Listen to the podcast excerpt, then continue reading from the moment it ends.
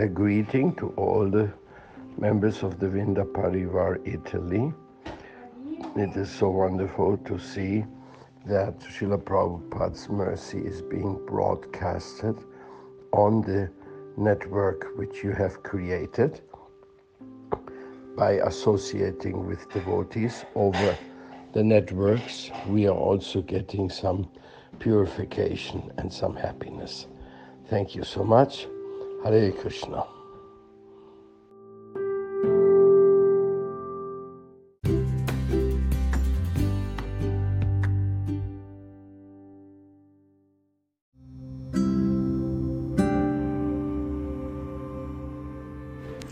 Continuiamo con la lettura dello Srimad Bhagavatam, Hare Krishna e buon ascolto di Radio Vrinda da Shamananda Das.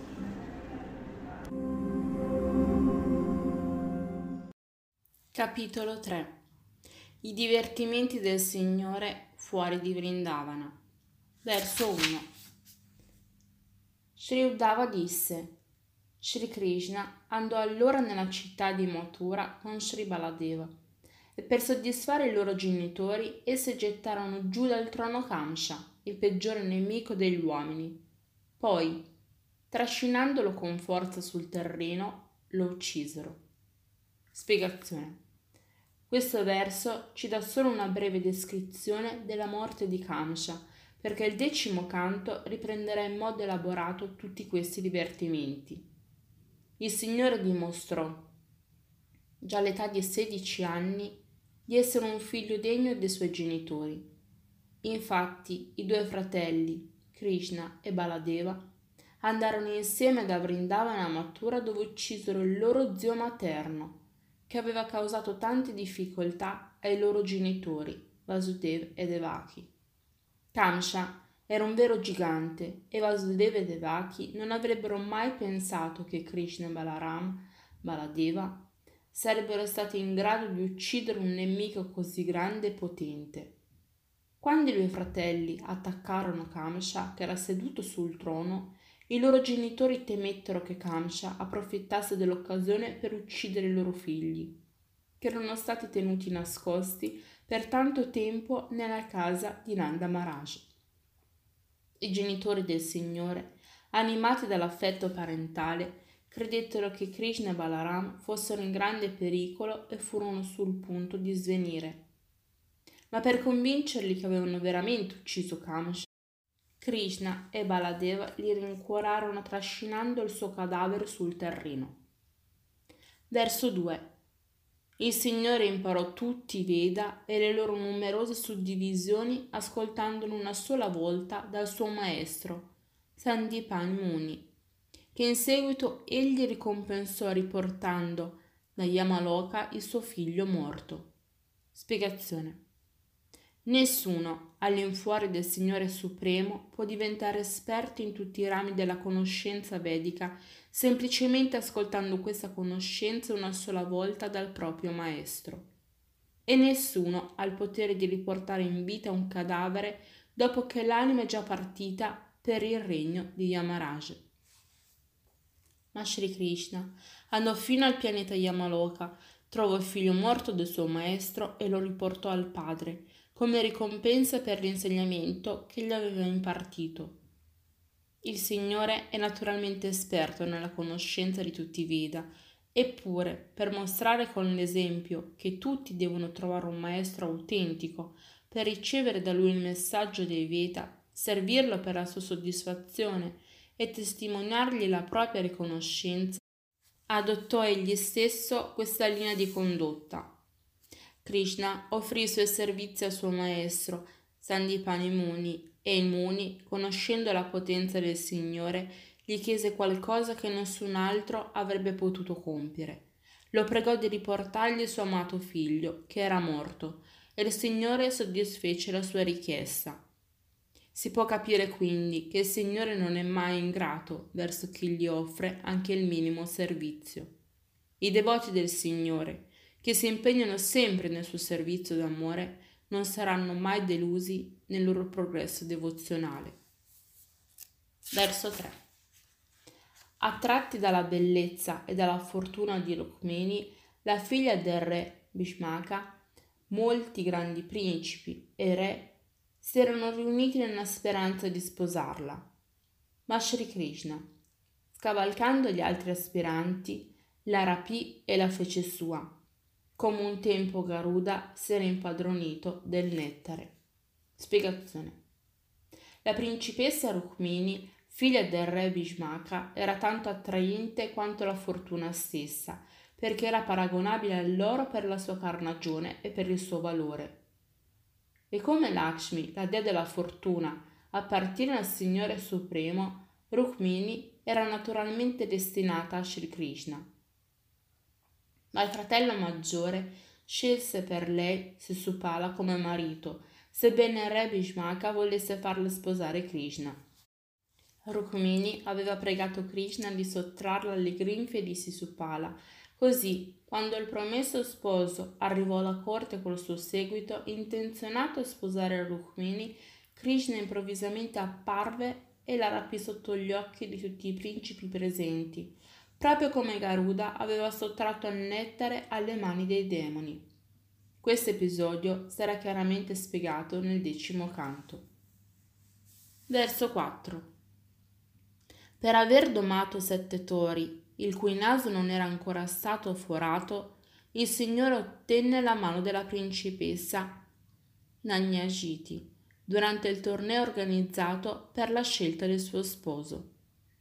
Sebbene il Signore avesse vinto, i suoi avversari pretendevano ugualmente la mano della principessa. Ne seguì un combattimento nel corso del quale il Signore, ben armato, uccise gli uni e ferì gli altri senza essere minimamente colpito. Verso 5. Come un buon marito che desidera soddisfare la sua amata sposa, il Signore portò dal regno celeste una pianta di parigiata.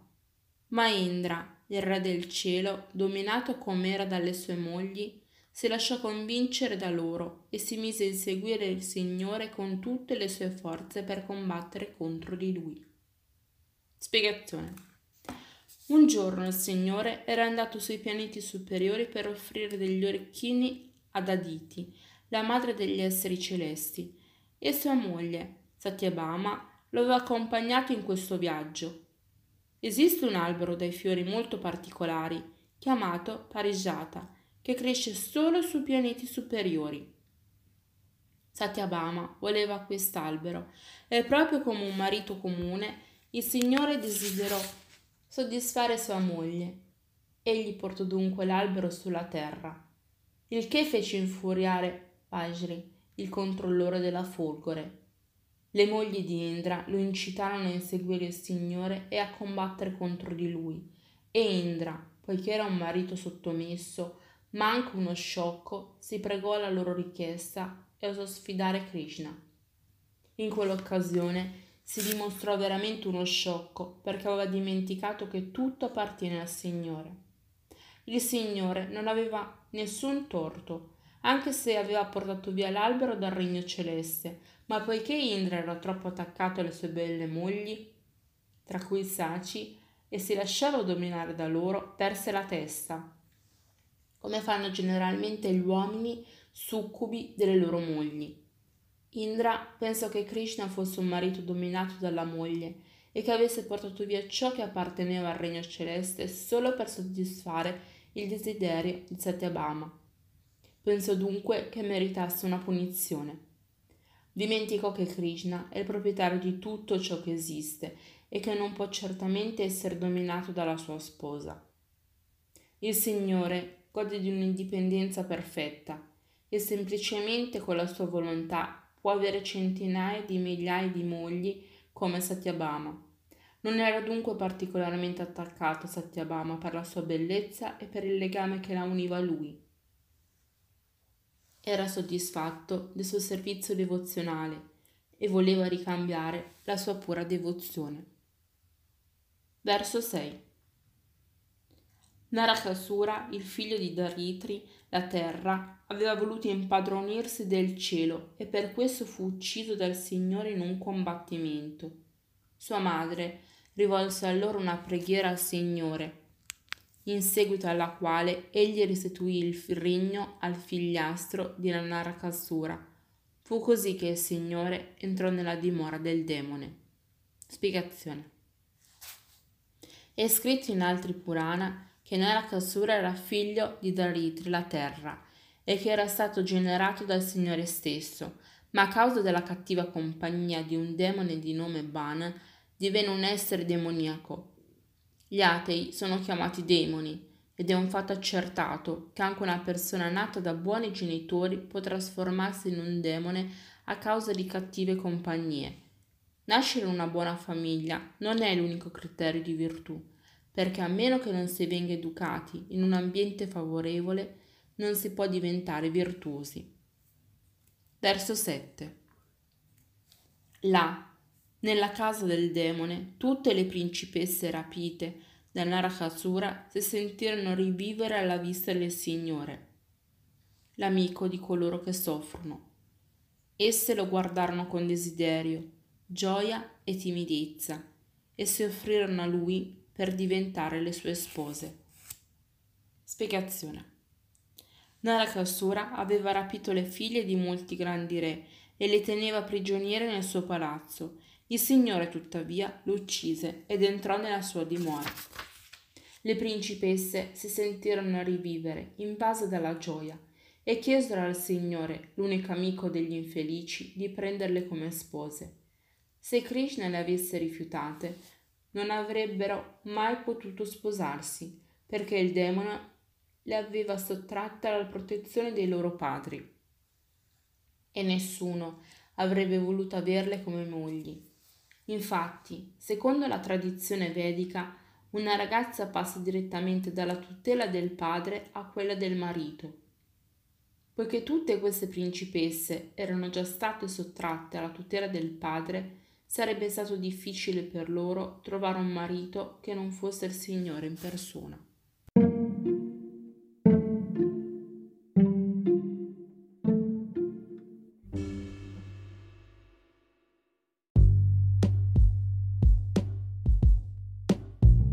Sono Nadia.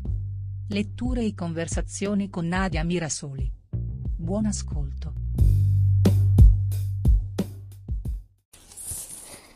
Dal libro La filosofia del Bhakti Yoga di Manonata Dasa.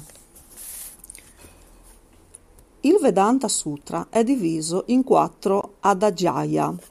Ognuno di questi è diviso in altrettanti pada, capitoli, i quali sono ripartiti in vari adikarana o argomenti. L'opera in sé non è voluminosa, essendo composta da soli 559 sutra, ma il linguaggio è così di difficile comprensione che un commento, anche conciso, lo fa diventare un volume consistente. Non c'è scuola filosofica in India che non abbia espresso una spiegazione sul Vedanta. Tra le migliori ricordiamo il Govinda Basaya di Baladeva, Vidarusana, il Sri Basaya di Ramanuja e il Purna Praina Basaya di Madhakaram. Pur profondamente discordando dalle conclusioni che i suoi discepoli ne avrebbero tratto, dobbiamo menzionare il Sariraka Bhajaya, commento ad opera di Sankara, il quale, a differenza degli altri, propone in modo molto vigoroso ed efficace la visione impersonale della verità, teoria aspramente criticata da tutti i maestri Vaisnava di scuola personalistica. Affronteremo in seguito l'analisi di questa secolare diatriba. Sappiamo per certo che dopo il Vedanta Sutra Vajava compilò il Mahabharata. Dopo i Veda e le Purana compilò la grande narrazione storica chiamata Mahabharata. Dunque il Mahabharata è posteriore ai Veda, alle Purana e alla Upanishad. Azzardiamo allora la seguente successione cronologica. Il Veda originale, lo Yayus Veda. Poi la divisione dello Yayus in quattro parti. Le 18 Purana, le 108 Upanishad. Queste scritture sono chiamate Sruti, le originali. Le altre, chiamate Smrti, sono state scritte su ispirazione delle Sruti e sono il Vedanta Sutra, il Mahabharata e le altre che seguirono. Tu sostieni che tutta questa letteratura sia stata scritta da Vyasa, ma ciò non può essere vero. I Veda sono così vasti che è impossibile che siano provenuti dallo sforzo di una singola persona. È invece assai più probabile che diversi saggi si siano avvicendati a trascrivere i canoni vedici nei secoli. E questo, ancor di più, vale per lo Srimad Bhagavatam, che è notoriamente un'opera molto posteriore rispetto alle altre. Queste sono speculazioni senza fondamento di nessun tipo. Lasciamo parlare lo Srimad Bhagavatam stessa. Questo meraviglioso Purana, compilato dal saggio Vyasa, è sufficiente di per sé ad ottenere la realizzazione di Dio. E poi emanò dalle labbra di Sudeva Gosvami, Sukadeva era il figlio di Vyasa. Dopodiché nella diciassettesima incarnazione di Sri Vyasadeva, apparve nel ventre di Satyavati, la moglie di Parasana Muni, ed egli divise l'unico Veda in parti e sezioni, partendo, prevedendo che la gente sarebbe diventata meno intelligente. Tuttavia, le evidenze di quanto asserito poc'anzi sono così numerose che sarebbe inutilmente gravoso elencarle tutte. È comunque certo che Vyasa è stato l'unico ordinatore dei Veda, delle Purana e delle Upanishad, eccetera. Se l'autore o gli autori fossero stati altri, non si capisce che interesse avrebbero avuto a dichiarare nella loro stessa opera che in realtà a scriverla era stato un altro.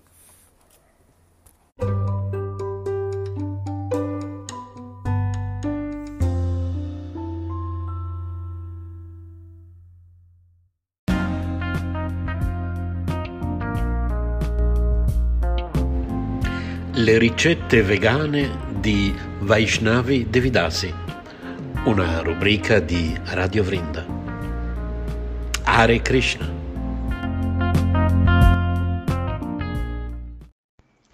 Haribol, Hare Krishna, sono Vaishnavi Devidasi e quest'oggi vorrei consigliarvi un'ottima ricetta da portare in associazione, soprattutto quando è cadasi, e si chiama appunto il crumble di grano saraceno.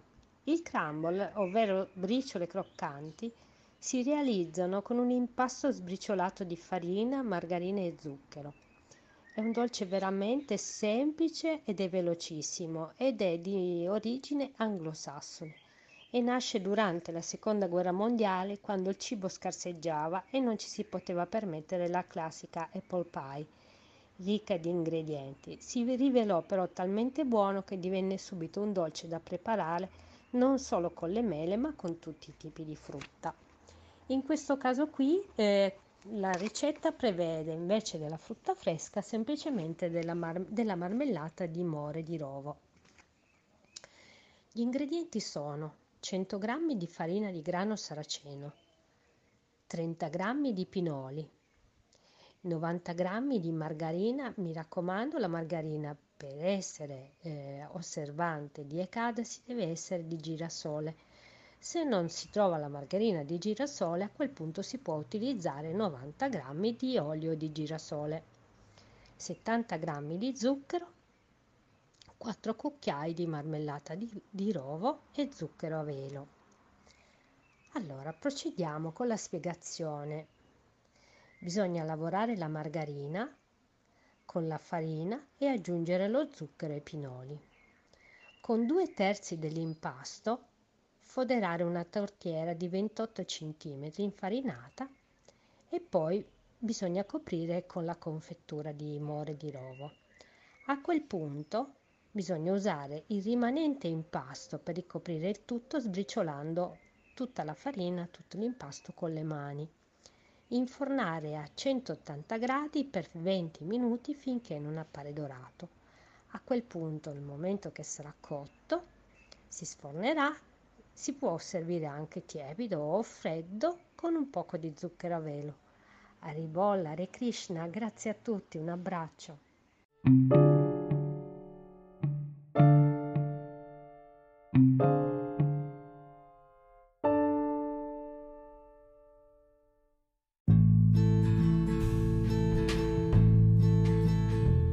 Radio Vrinda presenta Letture di Subhadra Devidassi Hare Krishna e buon ascolto. Hare Krishna. Continuiamo a leggere un altro capitolo del libro Il nettare della devozione, della sua grazia divina Bhaktivedanta Swami Prabhupada. La felicità di essere uno col Supremo. Srila Rupa Goswami spiega che se il Brahmananda, la felicità di essere tutto uno col Supremo, venisse moltiplicata per un miliardo di miliardi, non sarebbe paragonabile nemmeno a una goccia fe- della felicità che, redi- che deriva dall'oceano del servizio devozionale. Nell'Aribhakta Sudoyada si legge questa preghiera di Prahlad Maharaj a Srini Shrimgadeva. Caro Signore dell'universo, in tua presenza provo un'intensa gioia trascendentale e un oceano di felicità mi sommerge. Paragonata a questo oceano, la felicità del Brahmananda mi sembra l'acqua contenuta nell'orma dello zoccolo di una mucca. Sridhara Swami conferma nel Bhavarta Dipika il suo commento allo Srimad Bhagavatam. Mio Signore, le anime fortunate che nuotano nell'oceano di nettare che nasce de- da- dalla devozione per te e gustano il racconto sublime di, dei tuoi passatempi, Certamente conoscono un'estasi che offusca la gioia derivante dalla religiosità, dallo sviluppo economico, dal godimento dei sensi e dalla liberazione. Per, quest- per questi devoti, qualsiasi felicità che non provenga dal servizio devozionale non è migliore della paglia per strada. Hare Krishna.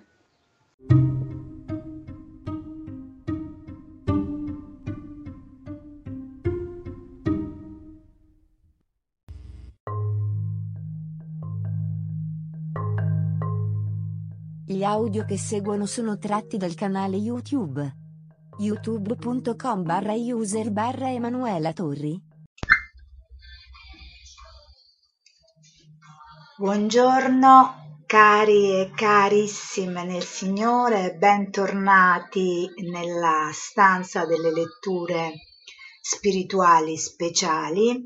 Oggi è il 15 maggio è un venerdì, sono molto contenta di eh, rivedervi se qualcuno è ritornato. E mm, oggi eh, siamo tutti orecchi, come dico sempre, per eh, sentire che cosa di eh, straordinario e di veramente confortante eh, ci vuole dire il nostro uno dei nostri importanti benefattori, e, e cioè santi dell'antica tradizione indiana, in questo caso parliamo di Srila Prabhupada, come tutti sanno, Eisi Bhaktivedanta, Srila Prabhupada, chiamato semplicemente Prabhupada in maniera confidenziale dai suoi eh, discepoli. E, ehm, iniziamo la terza parte eh, di questo libro veramente confortante che ci dà una visione appunto alternativa della nostra esistenza come esseri umani, ci propone un, un'altra visione eh, della realtà, della nostra realtà, del senso della nostra vita e, e ci eh, descrive quali sono le, le cose che veramente ci fanno bene per essere felici. Quindi sono molto contenta di stare qui con voi e, e insieme ascoltare che cosa Srila Prabhupada ci vuole dire. Quindi iniziamo la terza parte di questo libro che è il principio del piacere. Soddisfare il perfetto maestro. Durante una conferenza tenuta nel settembre del 1968 a Seattle, Washington, Srila Prabhupada dice c'è qualcuno in questa assemblea che può sinceramente dire di non essere il servitore di niente o di nessuno?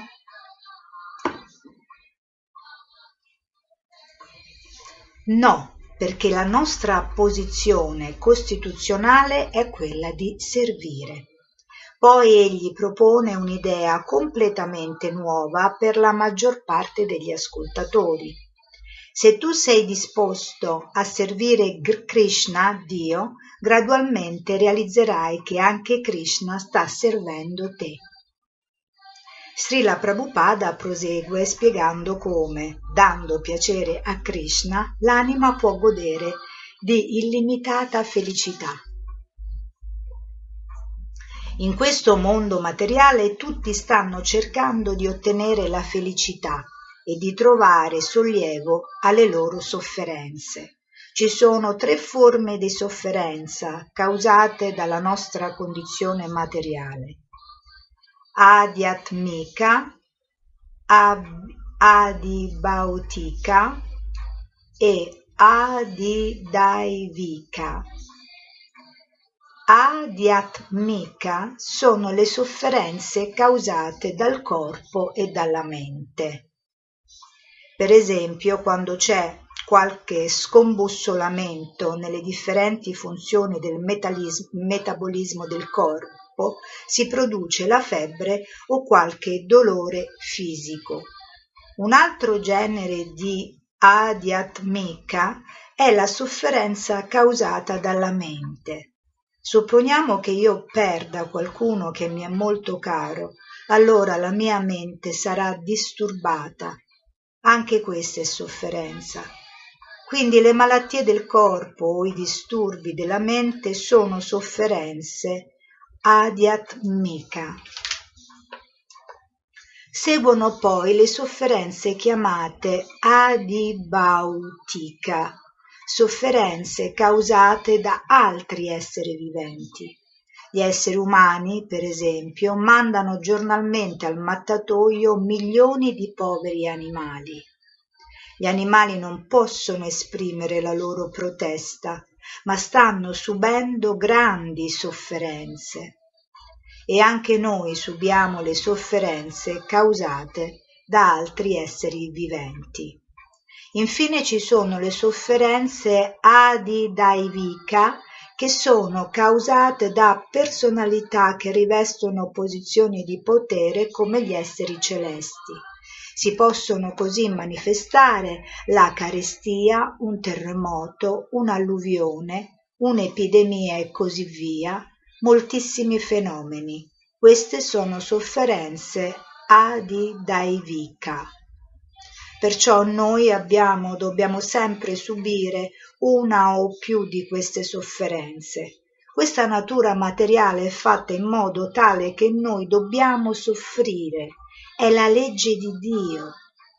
E noi cerchiamo di alleviare la sofferenza con semplici toppe. Tutti cercano di rimediare alla sofferenza, questo è un fatto. L'intera lotta per l'esistenza ha come obiettivo quello di eliminare la sofferenza. Sono vari i rimedi che noi utilizziamo per cercare di alleviare la sofferenza. Un rimedio offerto dagli scienziati moderni, uno dai filosofi, uno dagli atei, un altro dai teisti e un altro ancora dai lavoratori interessati. Sono molte le idee, ma secondo la filosofia della coscienza di Krishna ci si può liberare da tutte le sofferenze semplicemente trasformando la coscienza in coscienza di Krishna. Tutto qui, ragazzi, ragazze nel Signore, tutto qui. Questa è la soluzione. Ripeto, ma secondo la filosofia della coscienza di Krishna ci si può liberare da tutta la sofferenza semplicemente trasformando la nostra coscienza, quindi i nostri pensieri, in coscienza di Krishna. Tutto qui. Vedete come Srila Prabhupada è veramente trasparente. Ecco perché io lo considero un benefattore, perché lui è diretto, non c'è una, eh, una costruzione eh, elaborata eh, in maniera così eh, retorica o, eh, o, patetica o sentimentalista eh, o particolarmente ehm, intellettuale no? quindi che usa molto tutta la ragione, la speculazione mentale. No, lui è diretto, lui vuole aiutarci. Tutte le nostre sofferenze sono causate dall'ignoranza. Abbiamo dimenticato che siamo eterni servitori di Krishna. C'è un bel verso bengali che spiega questo punto. Krishna Bairimukha Haya Vancha Hare Nikatashta Mayatare Japatiya Dare. Non appena la nostra coscienza di Krishna rimane contaminata con la coscienza del godimento materiale, l'idea di voler controllare le risorse della materia, questo è il problema, no? l'idea di voler controllare le risorse della materia, cominciano i nostri guai. Immediatamente cadiamo in Maya, l'illusione.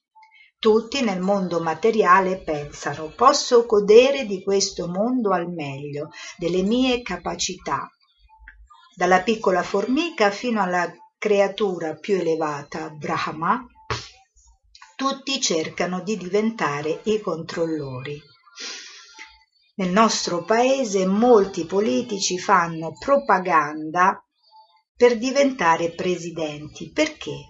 Perché vogliono diventare i padroni in qualche modo. Questa è illusione. Nel movimento per la coscienza di Krishna la nostra mentalità è esattamente l'opposto. Noi cerchiamo di diventare i servitori dei servitori, dei servitori dei servitori. Noi stiamo cercando di diventare dei servitori, dei servitori dei servitori.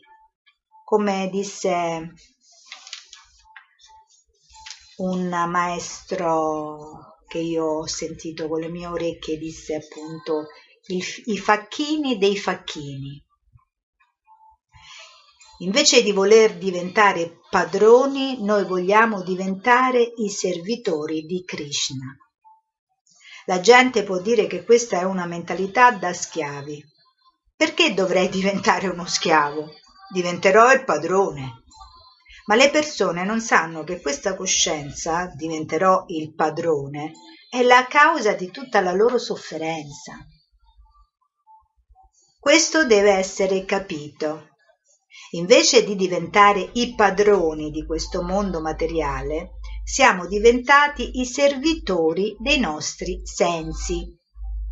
Non possiamo evitare di servire. Ognuno di noi qui presente in questo incontro è un servitore. Questi ragazzi e ragazze che hanno adottato la coscienza di Krishna sono diventati i servitori di Krishna, quindi il loro problema è risolto. Ma altri stanno pensando, perché dovrei diventare un servitore di Dio? Diventerò il padrone. Ma in effetti nessuno può diventare il padrone e se qualcuno cerca di diventare il padrone diventa solo il servitore dei suoi sensi. Tutto qui. Diventa il servitore della sua lussuria, della sua avarizia, della sua collera e di tante altre cose. A un livello più elevato è possibile diventare un servitore dell'umanità, il servitore della società o del proprio paese ma il vero scopo de, alla fine consiste nel voler diventare padrone. Questa è la malattia. I candidati alla presidenza presentano tutti i loro differenti manifesti. Io servirò il paese molto bene. Per favore, datemi i vostri voti. Ma la loro vera idea in un, mondo, in un modo o nell'altro è quella di controllare il paese. Questa è illusione. Perciò dovremmo capire questo punto importante della filosofia. Costituzionalmente siamo servitori, nessuno può dire io sono libero, io sono il padrone. Se qualcuno pensa così è un illuso. C'è qualcuno qui in questa assemblea che possa affermare di, essere, di non essere il servitore di niente o di nessuno? No, perché la nostra posizione costituzionale è quella di servire. Possiamo servire Krishna o possiamo servire i nostri sensi, ma la difficoltà sta nel fatto che servendo i nostri sensi non facciamo che aumentare la nostra sofferenza. Per il momento si può essere soddisfatti usando degli intossicanti e sotto l'effetto degli intossicanti pensare di non essere i servitori di nessuno, di essere liberi, ma questa è un'idea artificiale. Non appena l'allucinazione se ne va, di nuovo si può constatare di essere servitori. Quindi siamo forzati a servire, ma non vogliamo servire. Qual è l'unico rimedio? La coscienza di Krishna. Diventando servitori di Krishna, l'aspirazione di diventare il padrone è immediatamente soddisfatta. Qui, per esempio, c'è un'immagine di Krishna e Arjuna. Qui abbiamo solamente Krishna nella forma di Gopala, di Krishna piccolo. Invece nella, nella conferenza eh, eh, Srila Prabhupada indica un dipinto dove c'è appunto Krishna e Arjuna, che sarebbe, Arjuna sarebbe il discepolo appunto che ascolta gli insegnamenti da parte di Krishna su un campo di battaglia eh, dove appunto si svolge il famoso dialogo tra Krishna ed Arjuna eh, nel, nell'epopea indù che si chiama appunto il Mahabharata e dove all'interno c'è una sezione dove appunto c'è questo dialogo tra Krishna ed Arjuna e quella parte, questa parte eh, ristretta che è un capitolo di questa grande eh, epopea che è il Mahabharata, dove c'è questo dialogo, e quella è la famosa eh, Bhagavad Gita, cioè quindi questo dialogo. In questo momento eh, Srila Prabhupada sta indicando un dipinto che raffigura eh, eh le due eh, persone, cioè la persona della, super, della suprema personalità di Krishna e il suo discepolo, in questo caso il grande guerriero arciere Arjuna. Krishna è il Signore Supremo, Arjuna è un essere umano, ma Arjuna ama Krishna come un amico e Krishna per corrispondere all'amore di Arjuna è diventato il suo auriga. il suo servitore. L'auriga sarebbe la persona che porta il carro. Similmente, se noi ci ristabiliamo nella nostra relazione d'amore trascendentale con Krishna, la nostra aspirazione di essere i padroni sarà soddisfatta. Se siete disposti a servire Krishna, gradualmente vedrete anche che Krishna sta servendo voi. Questa è una questione di realizzazione. Perciò se vogliamo liberarci dalla schiavitù di questo mondo materiale al servizio dei nostri sensi, allora dobbiamo indirizzare il nostro servizio verso Krishna. Questa è la coscienza di Krishna.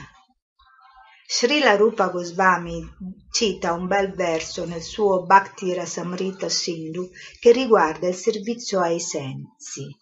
Kamadinam Katina Katida Palita Durdishesha. Qui c'è un devoto che sta dicendo a Krishna che egli ha servito i suoi sensi per molto tempo. Kama significa lussuria e gli dice al comando della mia lussuria ho fatto cose che non avrei dovuto fare.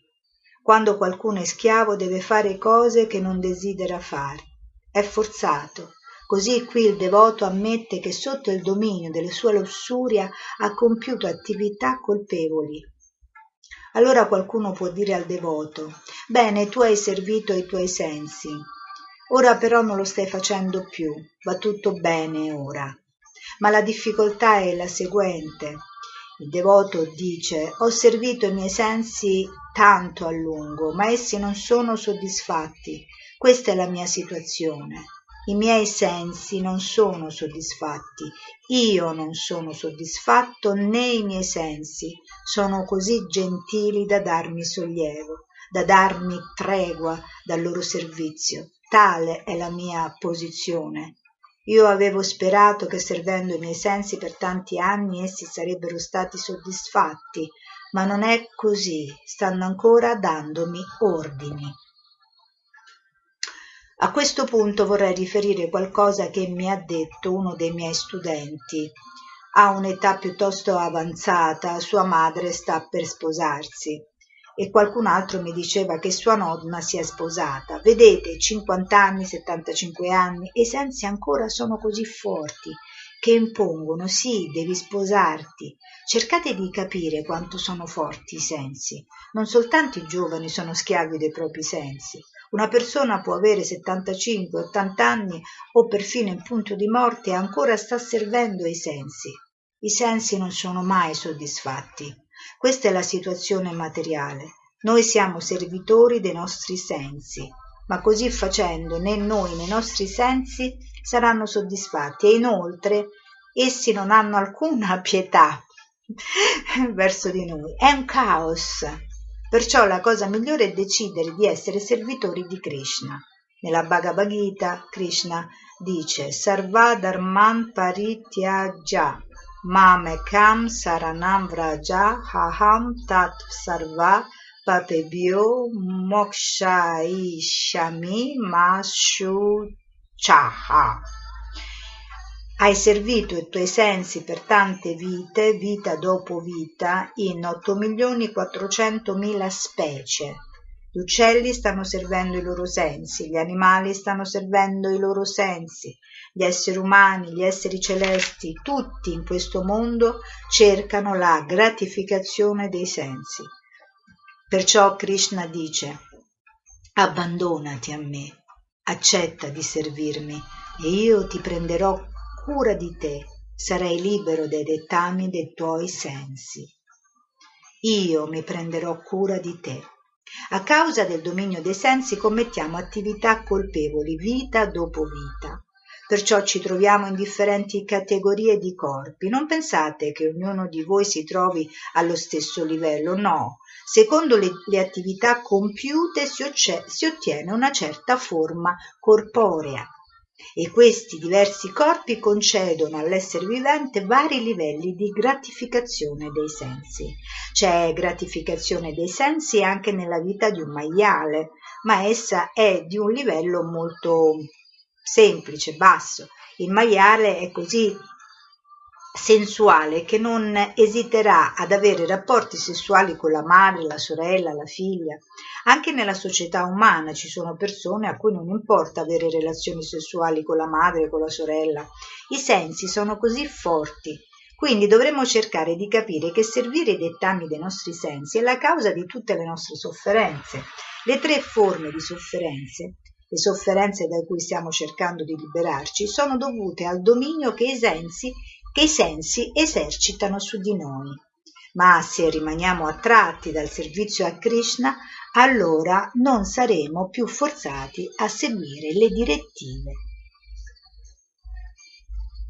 dei sensi. Un nome di Krishna è Madana Mohana, colui che conquista Cupido, cioè la lussuria. Se voi trasferite il vostro amore dei sensi su Krishna, vi libererete da ogni, sen- da ogni sofferenza immediatamente. Quindi questo sforzo di voler essere il controllore, io sono il padrone di tutto ciò che mi è intorno, dovrebbe essere abbandonato. Ognuno di noi è costituzionalmente un servitore. Adesso stiamo servendo i nostri sensi, ma dovremo indirizzare il nostro servizio verso Krishna. E quando voi servite Krishna, quando diventate sinceri, Krishna gradualmente si rivela. Quindi bisogna essere sinceri nel servire Krishna. E lui gradualmente si rivelerà. A quel punto lo scambio di servizio fra voi e Krishna sarà così bello. Potete amarlo come il vostro Signore, come un amico o come un amante. Ci sono tanti modi di amare Dio. Perciò dovreste cercare di amare Krishna e vedrete allora come sarete soddisfatti. Non c'è altro modo di essere pienamente soddisfatti. Anche guadagnare grandi quantità di denaro non vi darà mai la stessa soddisfazione. Una volta conoscevo un signore di Calcutta che guadagnava 6.000 dollari al mese. Un giorno egli si suicidò perché quel denaro non gli dava soddisfazione e cercava qualcos'altro. Quindi la mia umile richiesta a tutti voi è che cerchiate di capire questa benedizione suprema della vita la coscienza di Dio, semplicemente cantando lode a Dio svilupperete gradualmente un'attitudine d'amore verso Dio e non appena comincerete ad amare Dio tutti i vostri guai saranno sradicati e voi sperimenterete la completa soddisfazione. Grazie molte. Ci sono delle domande? una persona dell'uditorio domanda quando noi eh, impegniamo l'energia materiale al servizio di Krishna, cosa succede? Si spiritualizza? Prabhupada, quando un filo di rame è in contatto con l'elettricità, non è più rame, è elettricità. Similmente, quando applichi la tua energia al servizio di Krishna, non è più energia materiale, diventa energia spirituale. Quindi non appena ti impegni nel servizio a Krishna diventi libero dai legami della natura materiale. Krishna lo afferma nella Bhagavad Gita. Mamchayo vyabhicharena bhakti yogena sevate sa gunam samatitaitan brahman bhuyaya kalpate che si impegna completamente nel servizio devozionale senza deviare in nessuna circostanza, trascende subito le tre influenze della natura materiale e raggiunge il livello del Brahman. Così quando applicate la vostra energia al servizio di Krishna, non pensate che essa rimanga materiale, Ogni cosa causata al servizio di Krishna è spirituale.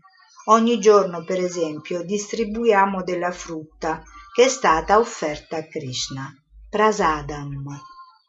Ci si potrebbe chiedere che differenza c'è tra questa frutta e qualsiasi altra frutta.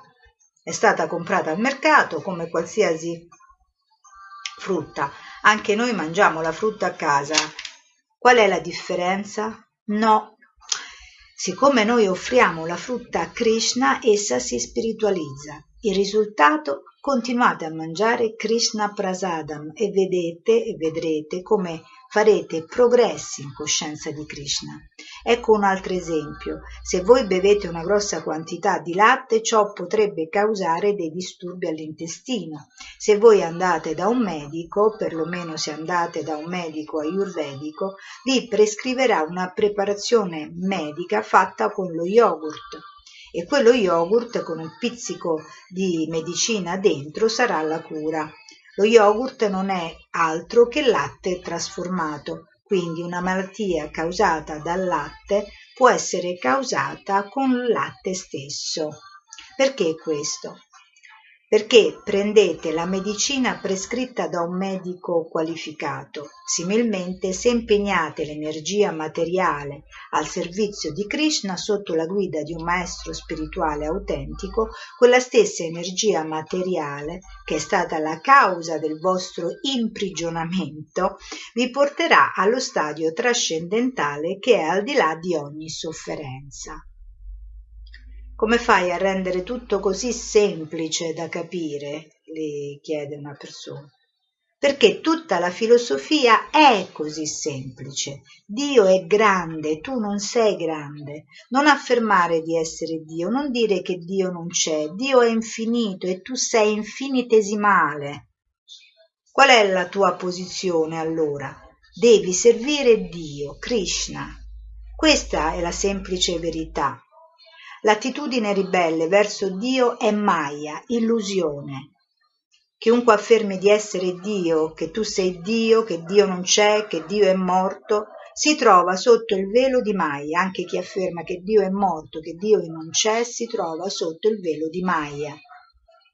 Quando un uomo è posseduto da un fantasma dice molte assurdità, Similmente quando una persona è controllata da Maya dice Dio è morto, io sono Dio, perché stai cercando Dio? Ci sono tanti dei che vagano per le strade. Coloro che parlano in questo modo sono tutti posseduti da un fantasma, sono pazzi. Bisogna curarli vibrando il suono trascendentale del mantra Hare Krishna. Questa è la cura. Devono solo ascoltare, gradualmente saranno curati. Quando un uomo sta dormendo profondamente, se tu gridi vicino al suo orecchio, si sveglierà. Così il mantra Hare Krishna può risvegliare la società umana addormentata. I Veda dicono Uttishtata Jagrata Prapya Varam Nibodata. O essere umano, per favore alzati, non dormire più. Hai l'opportunità di un corpo umano, utilizzala cerca di liberarti dalle grinfie di Maya. Questa è l'affermazione dei Veda. Perciò continuate a cantare Hare Krishna, svegliate i vostri connazionali dall'illusione, aiutateli ad avere sollievo alle loro sofferenze.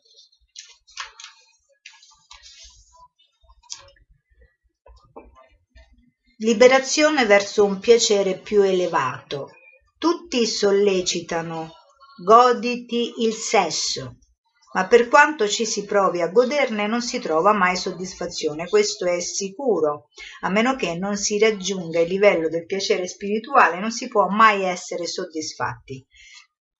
In questa spiegazione di una canzone bengali scritta alcune centinaia di anni fa da un grande maestro spirituale cosciente di Krishna, Srila Prabhupada propone un piacere più elevato del sesso e ci spiega come cominciare a sperimentarlo. Ecco, adesso qui abbiamo, diciamo, eh, affrontiamo la nota dolente che per alcuni così attaccati al sesso è veramente eh, inconcepibile, no? Io ho provato tante volte a parlare a dei miei amici e amiche anche molto intelligenti di questo piacere superiore che si può provare diventando coscienti di Dio, ma sono stata sempre molto ovviamente eh, no criticata, però insomma come dire non capita, considerata insomma quasi un po' diciamo folle, no? Come per dire ma che fai, vuoi diventare una frustrata?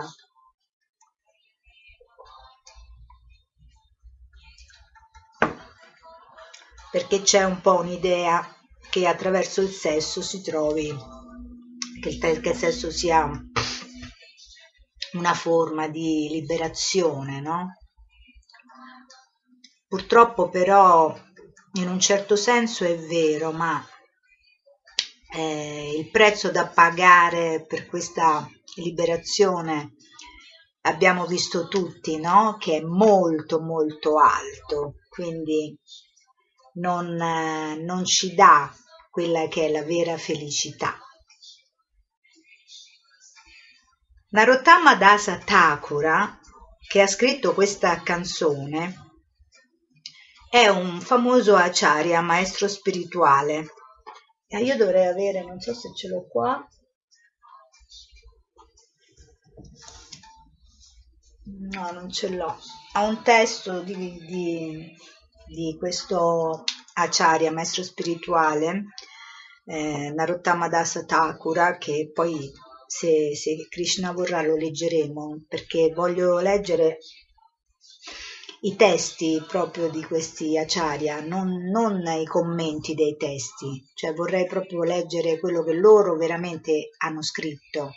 Eh, siccome fortunatamente ultimamente abbiamo insomma un bel po' di traduzioni in italiano, eh, vorrei appunto eh, usufruire di questa stanza delle letture speciali spirituali appunto rare per leggere proprio gli scritti di questi famosi acharya poeti eh, di questa tradizione alla quale appartiene Srila Prabhupada che è appunto la tradizione dei Gaudiya Vaishnava.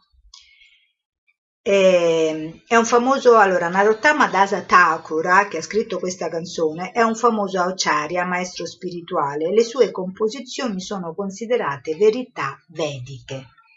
In questa canzone egli descrive come un uomo comune, come uno di noi, egli si lamenta pregando Shri Hari, Shri Krishna, Hari Hari Bipale Janama Gonainu mio caro Signore, ho sprecato la mia vita inutilmente perché non ti ho adorato.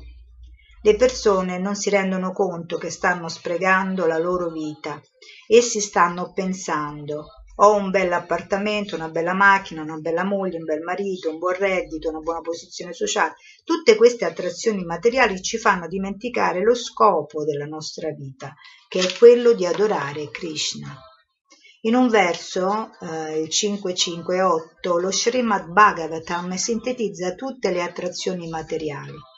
Il principio fondamentale dell'attrazione materiale è il sesso. Un uomo desidera una donna e una des- donna desidera un uomo, un uomo desidera un uomo, una donna desidera una donna e quando hanno realmente un rapporto sessuale diventano molto attratti l'uno verso l'altra. Ridaya significa cuore e Grandin significa un nodo stretto. Così quando un uomo e una donna si impegnano nell'attività sessuale, lo stretto nodo nel cuore si stringe. Non posso lasciarti, egli dice, sei tutta la mia vita e la mia anima. Ed ella risponde, non posso lasciarti, tu sei la mia vita, tu sei la mia anima. Poi, mm, dopo qualche giorno, poi c'è il divorzio ma l'inizio è il sesso. Il principio fondamentale dell'attrazione materiale è il sesso. La vita sessuale è stata organizzata con molte convenzioni sociali. Il matrimonio è una convenzione sociale che dà al sesso un bel tocco finale. Tutto qui. A volte è detto che il matrimonio è prostituzione legalizzata. Ma per mantenere relazioni sociali si devono accettare dei principi regolatori, delle restrizioni alla gratificazione dei sensi.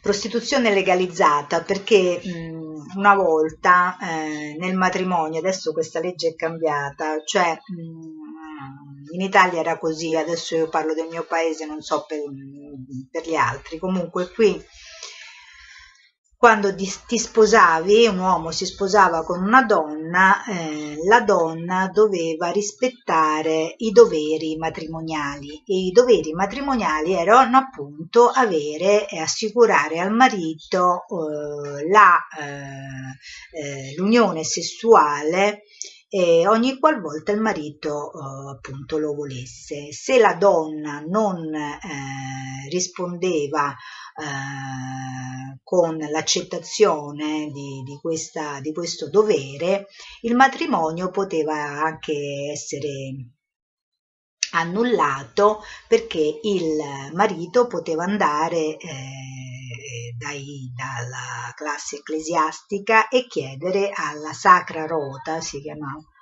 l'annullamento del matrimonio. Poi qui chiaramente questa, questa cosa, questa legge è stata abolita, eh, però giustamente Prabhupada parla di, di prostituzione legalizzata e, e questo non è, non è un estremo quello che lui dice, anzi eh, la, la, la, realtà lo conferma, quindi il matrimonio che fa non fa nient'altro poi che legalizzare e quando è vissuto solo sul piano appunto materiale comune come lo intendiamo noi non fa nient'altro che legalizzare eh, la, l'attività sessuale tra un uomo e una donna. In ogni caso, quando due persone in un modo o nell'altro si uniscono, la loro esigenza successiva sarà un bel appartamento, un po' di terra, i figli. Quando una persona ha un appartamento, una moglie, la fase successiva è quella di avere dei figli, perché una casa senza bambini non è piacevole. La vita familiare senza figli è un deserto. I figli sono il vero piacere della vita di famiglia. Infine ci sono i parenti o la società apta e tutta questa organizzazione deve essere mantenuta con il denaro. Quindi ci vuole il denaro. Così ci si ritrova intrappolati nel mondo materiale, coperti dall'illusione. Perché illusione? Perché cose così importanti come mogli, mariti, figli, figlie, denaro sono illusione? Perché, anche se al momento presente si può pensare che tutto stia andando bene, una situazione buona, casa, moglie, figli, società, posizioni, ma non appena il corpo muore tutto è finito. Quindi noi, nonostante tutti gli sforzi che facciamo per mantenerci tutte queste cose, la bella casa, il bel marito, i bravi figli e compagnia bella, alla fine noi dobbiamo lasciare tutto. Si è forzati a lasciare tutto ed accettare una nuova situazione e non sappiamo che genere di situazione sarà la prossima, cioè vuole dire lui Prabhupada vuole dire dopo la morte. Il prossimo corpo potrebbe essere quello di un essere umano, oppure di un cane, di un gatto, di un essere celeste o chissà che cosa, non si sa. Ma qualunque cosa sia, non appena si lascia il corpo presente, tutto sarà dimenticato.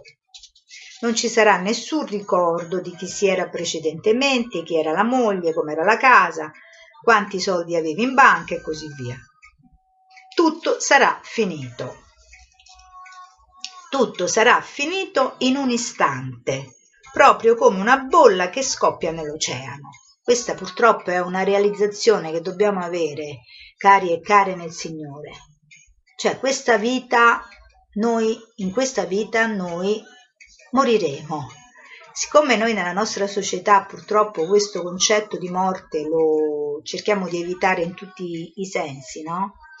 E io per esempio anche quando parlo con mia madre, che è una donna molto colta, insomma è stata una professoressa di storia e filosofia per tanti anni, e quando affronto questo discorso che lei comunque ha anche diciamo affrontato perché essendo filosofa insomma avendo studiato tanta filosofia tutta la filosofia ovviamente quella occidentale il tema della morte nella filosofia è molto affrontato, no? quindi non è una persona che, eppure anche lei, anche lei, quando io affronto dei discorsi eh, in questa maniera eh, così insomma abbastanza mh, mm, netta no? come un po' Srila Prabhupada a noi che lo amiamo l'abbiamo seguito lo seguiamo eh, ci ha insegnato, cioè ad avere un rapporto con i problemi eh, abbastanza mh, mm, chiaro, no? quindi essendo chiaro, essendo franco, eh, eh, non ci si gira molto intorno, eh, se vogliamo dire una cosa la diciamo, no? in maniera insomma come dire per alcuni forse troppo diretta ma è la realtà e ogni volta, ogni qualvolta che io provo ad affrontare un discorso eh, in questi termini, cioè con questa impostazione, ogni volta mia madre puntualmente eh, mi dice, eh va bene, ma adesso non, non, non, non pensiamoci a queste cose. Questa è la risposta. Perché? Perché vogliamo tutti, vogliamo vivere nell'illusione. Noi viviamo nell'illusione non c'è niente da fare. Ma il fatto di non voler morire è anche un fatto comunque, scusate, adesso metto un attimo una parentesi perché è un argomento importante. E il fatto di voler morire, è, di non voler morire è una questione che è normale che ci sia, perché noi siamo anime siamo anime spirituali eterne, quindi non siamo mai nate e mai moriremo, come dice Prabhupada. Quindi nelle persone che non c'è l'accettazione della morte, perché le altre dicono che l'accettano, ma in realtà poi nessuno accetta la, mor- la morte. È difficile che una persona no, accetti la morte. Se lo fa come lo fanno per esempio in Giappone, perché c'è un discorso legato cultura, alla cultura del suicidio, ma lì c'è tutto un discorso complessissimo, ovviamente che non è questa la sede per farlo, ma normalmente le persone vogliono vivere, vogliono vivere e pensano di vivere e fanno progetti di vita anche, come diceva prima Prabhupada, a 75 anni per esempio, che si risposano o a 50 anni all'età mia, io mi sono risposata a 50 anni pure io, cioè voglio dire, no? Eh, perché? Perché la tua anima, tu hai un'anima all'interno e quest'anima è eterna, quindi tu ragioni come se non dovessi morire mai. Questo è proprio è, è, ecco perché è così. Infatti, tante volte quando ci uh, stupiamo no, di, di certi discorsi che fanno le persone molto anziane, no? che da quello che dicono tu ti rendi conto che ragionano come se non dovessero morire mai e ti sembrano un po' ridicoli, ma in realtà non sono ridicoli, perché quella è l'anima, perché l'anima lo sa che non morirà mai, cioè noi, la nostra vera natura è quella di anime spirituali eterne e poi Prabhupada ci ricorda eterne servitrici di Krishna che è Dio, che è la fonte ovviamente di tutto, no? Quindi la nostra vera natura, la nostra vera eh, posizione, la nostra costituzione essenziale, quella che proprio ci appartiene, la nostra reale identità è di anime spirituali eterne. La nostra, come dicono in sanscrito, la nostra svarupa, che poi a questo devi aggiungerci servitori eterni, servitori di Dio, che è la persona suprema. Quindi accettando questa posizione, come ci sta in tutte le maniere dicendo Prabhupada, noi smettiamo di soffrire perché ovviamente smettiamo di illuderci perché la vita qui è una, è una, è un continua, è una continua costruzione di illusioni che viene poi alimentata continuamente da quelli che sono i nostri desideri, perché noi siamo proprio macchine desideranti, noi desideriamo in continuazione. Tutto è legato a questo, al desiderio, alla gratificazione dei sensi. Ma noi non dobbiamo fermarci lì. Dobbiamo utila- utilizzare questa, questa, questo desiderio di gratificazione, ma mettendolo al servizio di Krishna, quindi cercare di fare gli alchimisti, cioè di trasformare questa grande energia, perché questa è una grande energia, però invece di metterla al servizio di noi stessi, cioè al servizio del nostro egoismo, la dobbiamo spostare e mettere al servizio di Krishna. Questa è un po', diciamo, in due parole, così mi sono permessa di, di dirvi e vi posso assicurare che nel momento in cui spostiamo questo, io l'ho fatto da, te, da, da, tempo che faccio questo discorso, chiaramente tutto questo non è semplice, perché poi quando tu ovviamente eh, inizi un percorso di questo tipo, non è facile trovare chi ti capisce, quindi ovviamente tutto questo porta ad una, diciamo poi ovviamente mm, un po' solitudine. Piano piano tu ristringi sempre di più no? quello che può essere eh, la, la, la, tua posizione all'interno della società. No? E ecco perché poi vi ho sempre detto, insomma, per chi ormai mi segue, che questo lockdown, no? questo isolamento che adesso dal prossimo lunedì, quindi dal 18 maggio, finirà e quindi noi riapriremo eh, le nostre stanze, eh, noi in realtà le nostre stanze eh, non le riapriremo completamente, abbiamo creato questi spazi perché questi spazi sono spazi che comunque ci servono, sono spazi protetti perché sono spazi legati a quello che è appunto il servizio a Krishna, perché il servizio a Krishna ci fa stare dappertutto. Noi possiamo trovare Krishna dappertutto anche se stiamo chiusi, perché poi nel momento in cui usciamo noi lo ritroviamo, è una chiusura apparente. Ve l'ho sempre detto, queste stanze sono stanze dalle pareti di cristallo. Quindi impariamo a servire i nostri sensi mettendoli al servizio della divinità. Questo ci renderà felici. Ve lo posso assicurare, io l'ho sperimentato nella mia vita Scusatemi la parentesi che forse poi ho tra l'altro anche sono forse andata anche fuori tema, non lo so, però insomma qualcuno di voi mi avrà capito. Quindi, eh, perché poi noi chiaramente essendo anime spirituali, noi questo corpo lo lasceremo, no? Quindi questa vita sicuramente a un certo momento la vita eh, in questo corpo, di questo corpo, la vita di questo corpo finirà. Ma la nostra anima, che è personale, che è individuale, Jivatman dicono in sanscrito, cioè ognuno ha una propria anima, una volta lasciato questo corpo, dovrà prendere un altro corpo. E adesso Srila Prabhupada ci sta spiegando che la prossima nascita potrebbe essere quello di un essere umano oppure di un cane, di un gatto, di un essere celeste o chissà che cosa, non si sa, ma qualunque cosa sia, non appena si lascia il corpo presente, tutto sarà dimenticato. Tutto sarà finito in un istante, proprio come una bolla che scoppia nell'oceano. Le onde dell'oceano che si infrangono generano milioni e milioni di bolle, ma in un momento sono tutte scomparse, finite.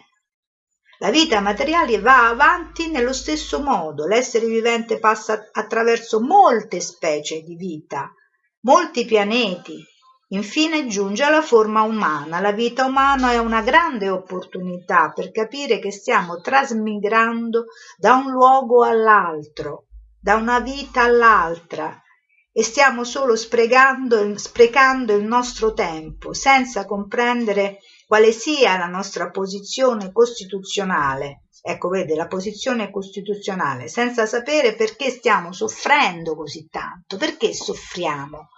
Questo è quello che ci vuole trasmettere Prabhupada. Perché stiamo soffrendo? Perché soffriamo? perché riponiamo tutta la nostra attenzione, le nostre fatiche, le nostre energie fisiche e mentali nel posto sbagliato. Questo è il discorso. Queste cose devono essere capite nella forma umana, ma invece di fare delle ricerche riguardo alla nostra reale posizione, non facciamo che preoccuparci. Il sesso, il marito, la casa, la proprietà, i bambini, i figli, la società, il denaro, siamo travolti da queste cose e così sprechiamo la nostra vita. Così Narottama Dasa Thakura, che ci presenta, che ci, si, che ci rappresenta, si sta lamentando. Mio caro Signore, ho sprecato la mia vita, perché? Questa forma di vita umana è destinata a comprendere Radha Krishna, il Signore e la sua energia, ad adorare Radha Krishna, ma invece di mettermi in contatto con Radha Krishna, io sto solo sprecando la mia vita nella gratificazione dei sensi. Poi il suo lamento continua. Ahimè, perché non mi sento attratto dal cantare Krishna? Il canto del mantra Hare Krishna è una vibrazione trascendentale, non è una cosa materiale. Esso è importato dalla dimora trascendentale di Krishna, cioè scende questo mantra che è appunto Hare Krishna, Hare Krishna, Krishna Krishna Hare Hare, Hare Rama, Hare Rama, Rama Rama, Hare Hare. Questo viene direttamente dal mondo spirituale e arriva a noi attraverso questi santi.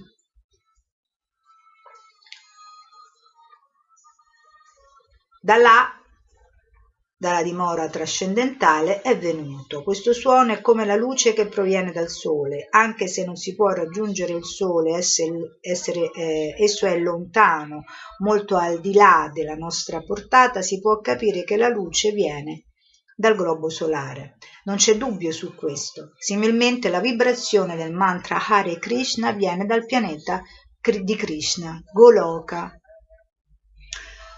Goloka, Golokera Premadana, Premadana. E questo canto produce l'amore per Krishna, Prema Dama, significa il tesoro dell'amore per Krishna, Prema, Prema, il tesoro, Prema, questo sentimento d'amore, no? Si dice Prema, il tesoro dell'amore per Krishna. Narottama Dasa Thakura si lamenta, ahimè, perché non ho alcun attaccamento per il canto del Mahamantra Hare Krishna? Perché una persona dovrebbe avere attaccamento per questo canto? Ciò è spiegato nella prossima riga. riga. Cantare Hare Krishna è l'unico rimedio per alleviare il cuore dal veleno bruciante della gratificazione dei sensi. Hia significa cuore, il nostro cuore che sta sempre bruciando. Perché? Perché è a contatto con il procedimento della gratificazione dei sensi, perché noi costantemente cerchiamo qualche cosa che gratifichi i nostri sensi. E per sensi, come ve l'ho detto sempre, si, si, si considera anche la mente, perché la mente poi in realtà la, la, la, proprio la, eh, la materia, la materia non è solo il corpo, gli oggetti, come dicevo l'altra volta, cioè quello che possiamo vedere e quello che non possiamo vedere, ma anche per materia è considerata la mente. E quindi nella mente si generano tutta una serie di desideri. E quali sono questi desideri? Sono quelli di gratificare i sensi i sensi e per, se, per senso il più grande senso che abbiamo è quello della mente che poi permette tutti gli altri sensi, cioè il senso del tatto, della vista, dell'udito, del gusto, no? dell'olfatto. Però viene tutto dalla mente, quindi è la mente che è il primo organo no? legato alla materia, è proprio la materia, è, è materia anche quella. Nessun metodo di, eh, metodo di gratificazione dei sensi può darmi soddisfazione, anche se ci provo in molti modi, in un modo o nell'altro. Le persone stanno sperimentando la gratificazione dei sensi in tanti modi e adesso sono arrivate allo stadio finale. Danzare nude. E che cos'è quella gonna corta? dice Prabhupada guardando forse una ragazza, non lo so. Allora un'altra persona risponde, la minigonna. La minigonna? Sì.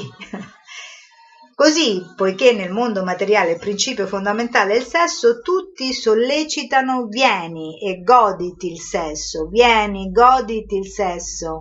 Per quanto ci sia ci si provi duramente non si può mai essere soddisfatti del sesso, questo è certo, perché la gratificazione dei sensi non è la vera dimensione di godimento. Voi siete anime spirituali e a meno che non siate sulla piattaforma spirituale non sarete mai soddisfatti di nessun genere di gratificazione dei sensi. Continuerete a cercare il piacere ma non troverete mai la soddisfazione perché la natura in sé del desiderio è proprio questa, no? il desiderio, quando è un desiderio di tipo psicologico, sensuale, la, la, sua natura proprio intrinseca del desiderio è proprio quella di non essere mai soddisfatto, il desiderio non si soddisfa mai, il desiderio è desiderio, cioè il desiderio costante.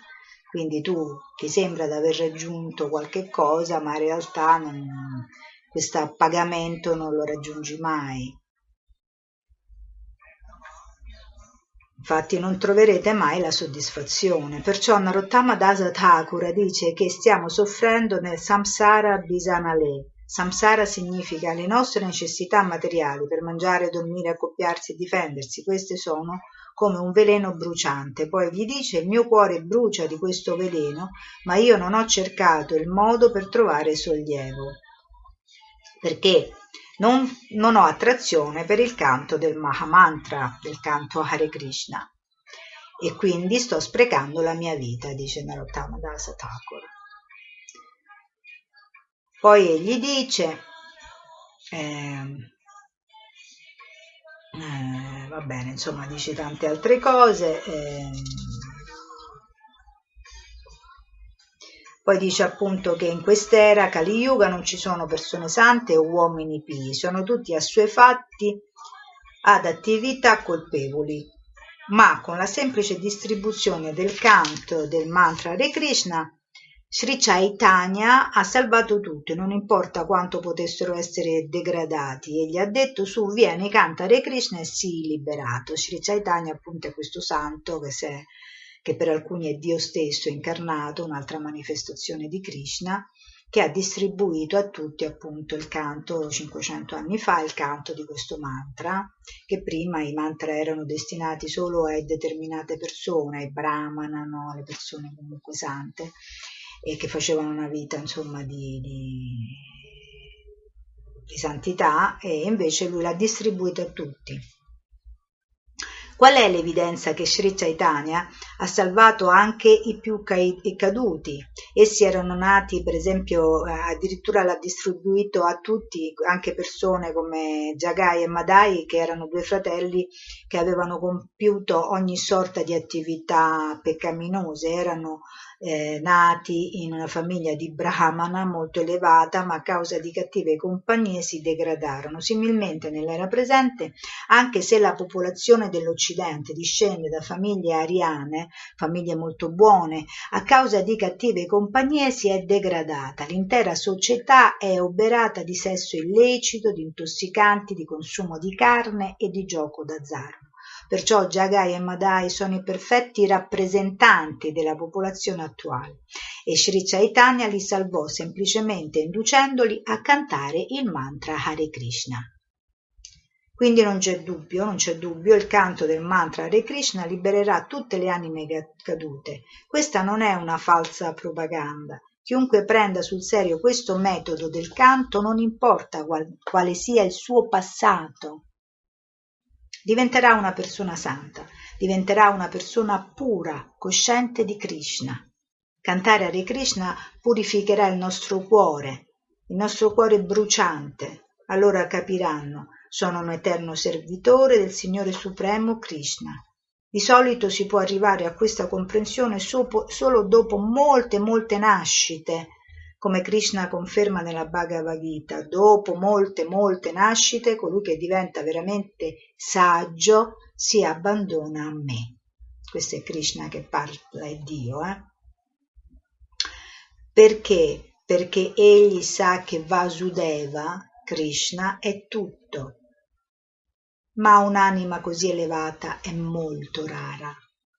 Ma Sri Chaitanya ha fatto in modo che diventare un'anima così grande fosse una cosa facile, col semplice canto del mantra Hare Krishna. Perciò alla fine della sua canzone Narottama Das Thakura dice Haha Prabhu Nanda Sutta Vrisabhanu Sutta Yuta Koruna Koroho Hei Baro. Mio caro Krishna, tu sei adesso presente qui davanti a me con la tua potenza interna, la tua potenza di piacere, Radharani, ti prego, sii misericordioso con me, non mi trascurare a causa dei miei peccati, la mia vita è passata è così, la mia vita passata è così nera, ma non trascurarmi, ti prego, accettami, non cacciarmi via, io mi abbandonerò a te. Così tutti noi dovremmo seguire le orme di Narottam Dasa Thakura, il metodo di purificazione è cantare Hare Krishna e non appena il nostro cuore sarà purificato diventeremo pienamente convinti che Krishna è il Signore Supremo e che noi siamo i Suoi eterni servitori. Noi abbiamo dimenticato tutto. Stiamo servendo, ma invece di servire il Signore serviamo i nostri sensi, il nostro egoismo. Noi siamo maestri dei nostri sensi, siamo i servitori dei nostri sensi, tale è la nostra posizione. Allora perché non diventare i servitori del Signore Supremo invece di continuare a servire i nostri sensi? In effetti si può diventare padroni dei sensi solo diventando i servitori di Krishna, altrimenti non è possibile. Cioè noi diventando servitori di Krishna serviamo anche i nostri sensi, però nella forma che ci dà la felicità, non che ci crea sofferenza. È cercare di servire i nostri sensi, dimenticando Krishna che ci crea la sofferenza, che ci dà sofferenza e che ci procura sofferenza. Io l'ho sperimentato nella mia vita. Quindi eh, si può essere Godasa o Gosvami, questa è la vostra scelta. Una persona che serve i suoi sensi è chiamata Godasa e una persona che è padrone dei sensi è chiamato Gosvami, perché noi, servendo Krishna, diventiamo padroni dei nostri sensi. Non siamo i servitori dei nostri sensi, perché il goditore assoluto, principale, non è il nostro egoismo, ma è Dio, la persona suprema. Quindi in, questo, in questa maniera, una volta che noi abbiamo fatto la scelta giusta, e cioè scegliamo di servire Krishna e non il nostro egoismo, noi diventiamo Gosvami, cioè automaticamente siamo padroni dei nostri sensi, quindi diventiamo padroni della nostra mente, che altrimenti è così come i cavalli impazziti, no? senza briglie, che va di qua e di là, come una bandiera che, che è sbattuta a destra e a sinistra dal vento, no? come dicono i buddisti. Quando la sua lingua vuole mangiare qualcosa che non è offerta a Krishna, egli pensa, oh lingua, non puoi gustare questa cosa. Non è Krishna Prasadam, prasadam, cibo offerto a Krishna. In questo modo si diventa Gosvami, padrone dei sensi. Ovviamente poi ci sono tutta una serie di, eh, di pratiche che automaticamente eh, ti aiutano no, a, a, a far eh, crescere in te no? questa, questa, questa, saggezza no? per capire queste parole ovviamente poi Prabhupada ha dato ai suoi discepoli tutta una serie di eh, istruzioni, cioè come mh, quindi ha cambiato no, il loro stile di vita, no? quindi ha dato delle, delle, delle regole, delle regolamentazioni per purificarsi, no? piano piano per purificarsi. Quindi uno degli aspetti è quello, per esempio, di offrire del cibo ad una, alla divinità, no? la divinità, la, la propria Ishtadeva, cioè la scelta no? della divinità personale, che rappresenta ovviamente sempre Krishna e possono essere varie forme e offrire il cibo, offrire il cibo a questa divinità e poi mangiarlo. Quindi sono varie pratiche che ti fanno spostare no, eh, l'attenzione da te stesso, da questo ego così diciamo forte che noi abbiamo, questa ipertrofico io lo chiamo, il nostro ego è molto ipertrofico, no? Quindi ci sposta l'attenzione e quando una persona non permette più ai suoi sensi di fare qualsiasi cosa per la loro gratificazione, ma agisce solo per il servizio a Krishna, gio, gio, cioè, cioè è chiamato servizio devozionale.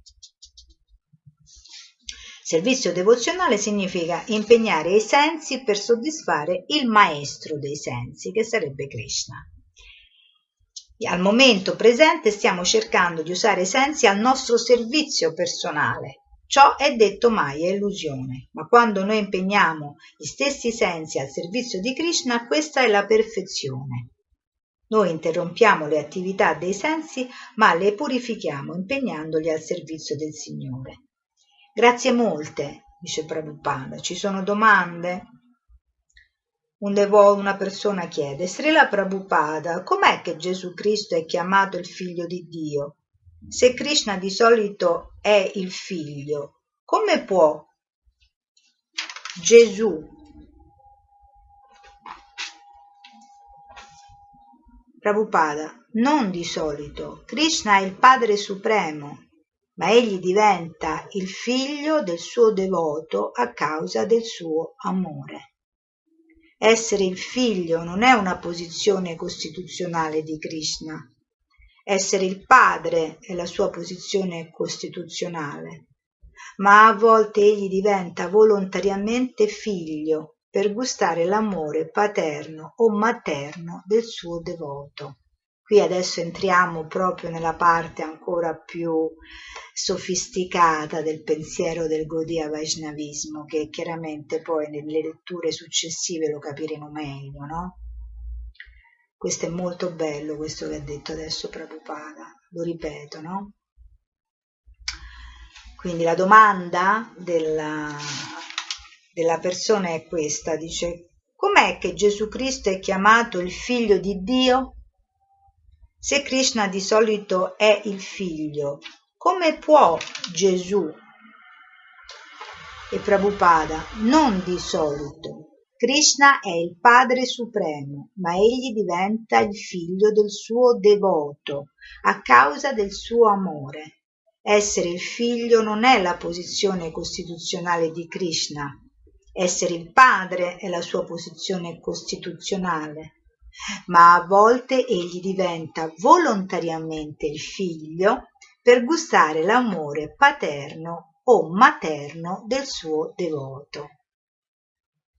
Quando un puro devoto prega, mio Signore, desidero averti come figlio, Krishna accetta la sua preghiera. Vasudeva e Devaki divennero i genitori di Krishna in questo modo. Qui vedete la rappresentazione di Krishna piccolo, infatti.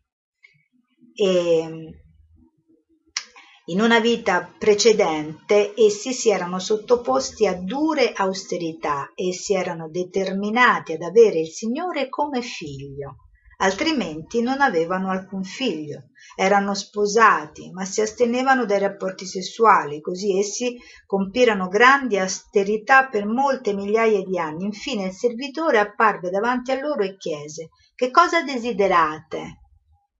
E loro risposero, quindi le persone in questione sono Vasudeva e Devaki, quelli che poi saranno i genitori adotti, reali, adot, reali no, adottivi, i genitori reali di Krishna quando apparirà sulla terra 5.000 ormai 125 anni fa nella zona in India della regione della Uttar Pradesh che che il, proprio il paesino è Vrindavana.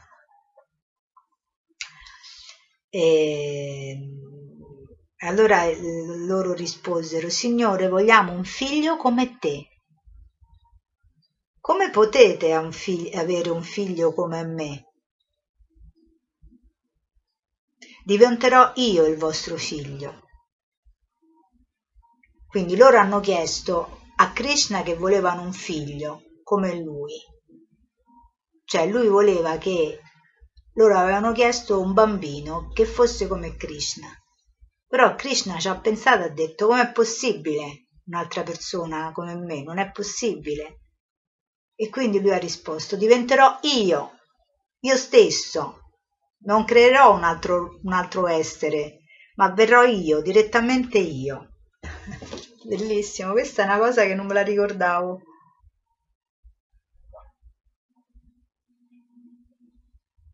Scusate, devo bere perché tra l'altro una cosa che è certa sicuramente è che è arrivata l'estate. Non so voi dove state, dove siate, ma qui a Roma fa un caldo tremendo. È come se fosse, eh, che ne so, il 20 luglio. Cioè, oggi fa proprio un caldo, stiamo al, 14, al 15 maggio, ma fa un caldo tremendo, ragazzi.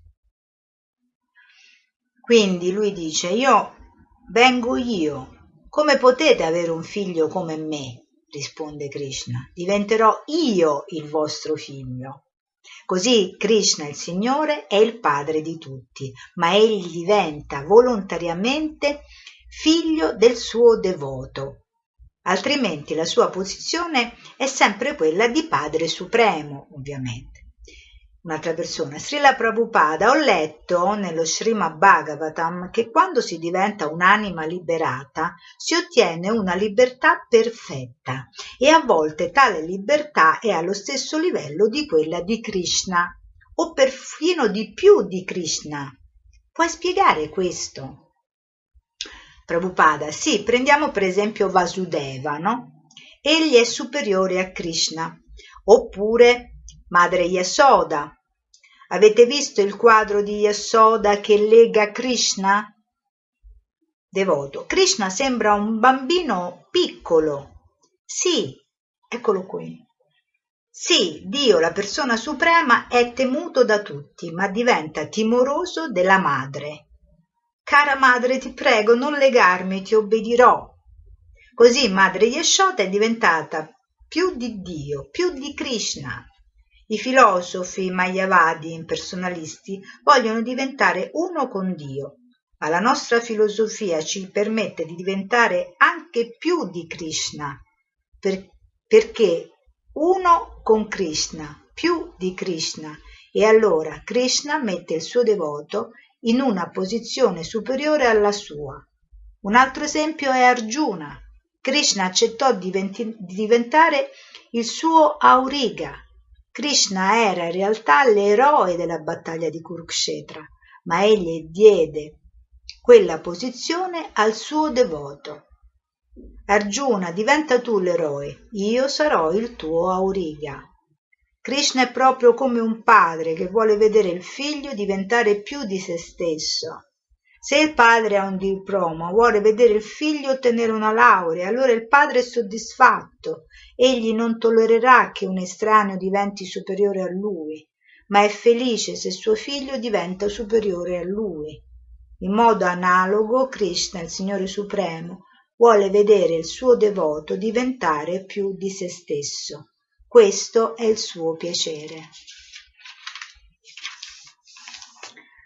Bene, oggi la nostra lettura è stata più lunga del solito, non me ne vogliate, ma eh, del resto dovevo finire questa, questa conferenza che è stata più lunga.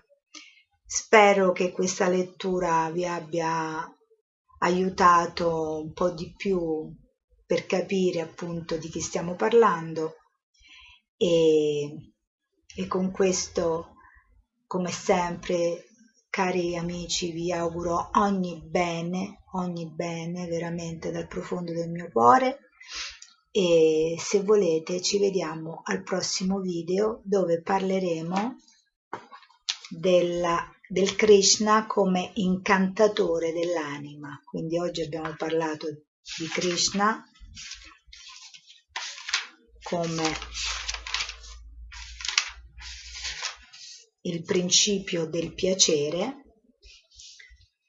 abbiamo parlato di Krishna come il principio del piacere e prossima, eh, nel prossimo incontro parleremo di Krishna come incantatore dell'anima. Arrivederci.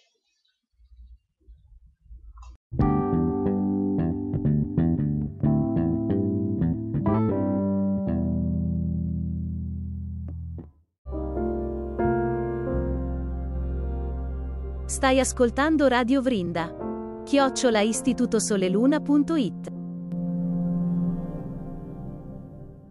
Vandeham Sri Guru Sri Juta Padakamalam Sri Guru Vaishnavangscha Sri Rupam साग्रजातं सगण रघुनाथान्वितं तं सजीवम्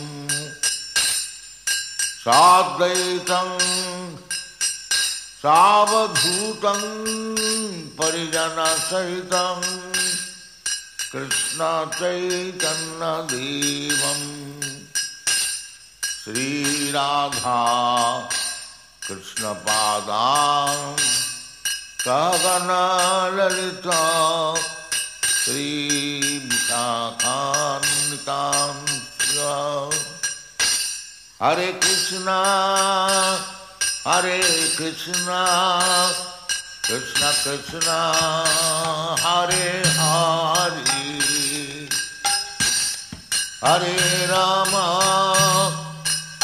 Krishna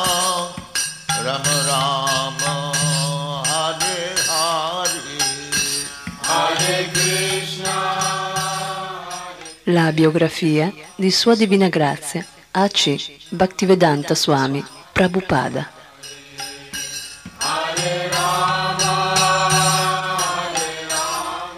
Fondatore Acharya della Associazione Internazionale per la Coscienza di Krishna. Hare Krishna,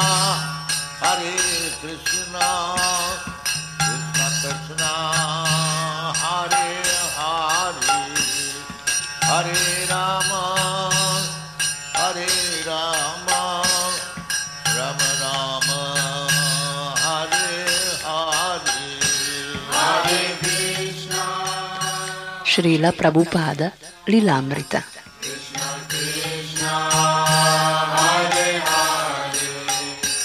Di Sazvarupa Dasa Goswami.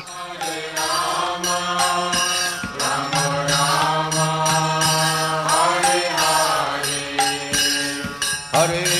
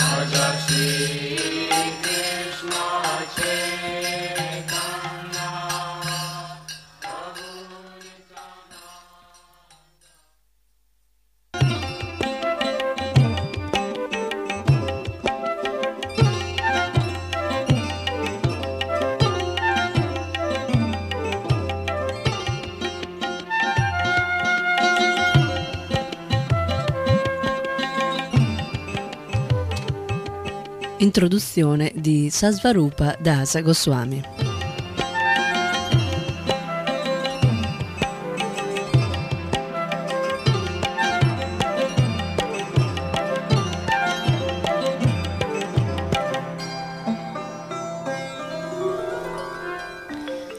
La prima parte della Prabhupada Lilamrita inizia a Calcutta nel 1896. Con la nascita di Abai Charan De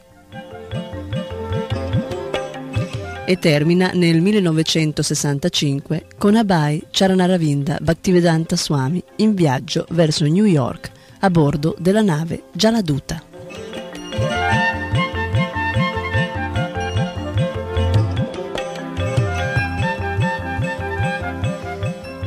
La fama mondiale di Sua Divina Grazia A.C. Bhaktivedanta Swami, noto più tardi come Srila Prabhupada, gli giunse dopo il 1965 in seguito al suo arrivo in America.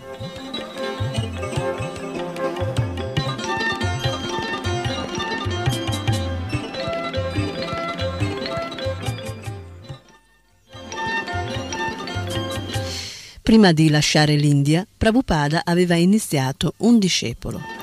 Nei successivi 12 anni ne iniziò più di 4.000.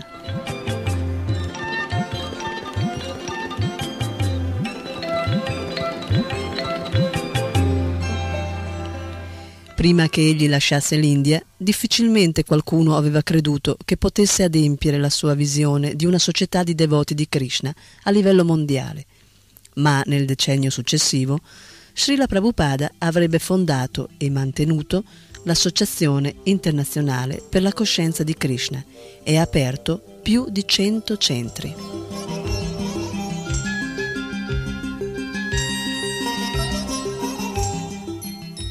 Prima di navigare verso l'America non era mai uscito dall'India ma nei dodici anni successivi egli avrebbe viaggiato molte volte attorno al mondo, diffondendo il movimento per la coscienza di Krishna.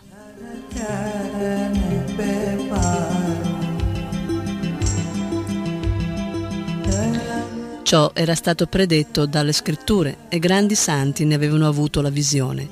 Alcuni confratelli di Srila Prabhupada avevano tentato di realizzare tale predizione.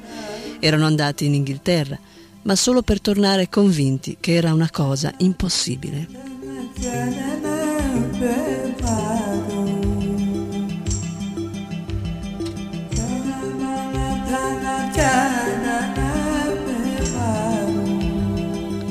Tuttavia, anche se il successo spirituale di Srila Prabhupada si realizzerà più avanti, questa prima parte, che copre l'arco di tempo più ampio della sua vita e narra come egli si preparasse a questa tardiva esplosione di attività spirituale rivoluzionaria, è la più importante.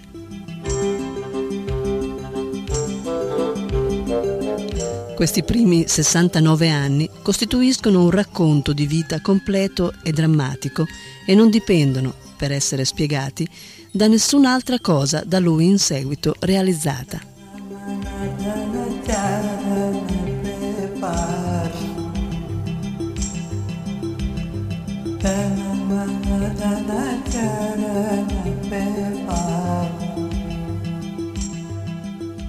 Il padre di Abai Charan, Gormohan De, preparò con cura Abai alla vita di puro Vaishnava fin dall'infanzia. Gormohan gli insegnò ad adorare Krishna e lo incoraggiò, appena Abai ebbe soltanto cinque anni, nella processione del carro del signore Jagannath, attraverso le vie dei dintorni di Calcutta.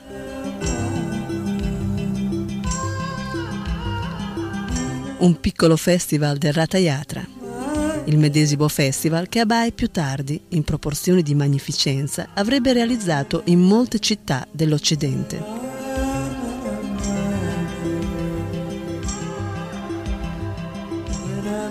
Nei suoi ultimi giorni, Prabhupada era solito dire che qualunque principio egli avesse stabilito come leader del movimento Hare Krishna, lo aveva appreso nel corso della sua fanciullezza.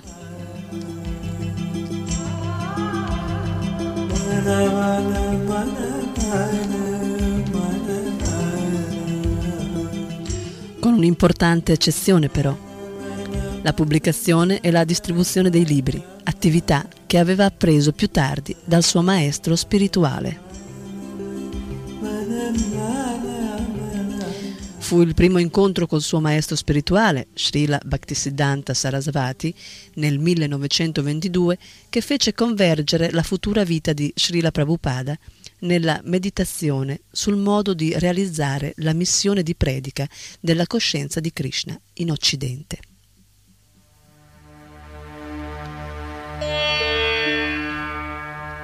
Dopo il primo incontro, la sua intera vita, i suoi scritti, il fatto di abbracciare il sannyas, la pubblicazione dei suoi libri e infine la sua partenza per l'Occidente diventarono parte della sua dedizione a realizzare l'ordine di questa più alta autorità.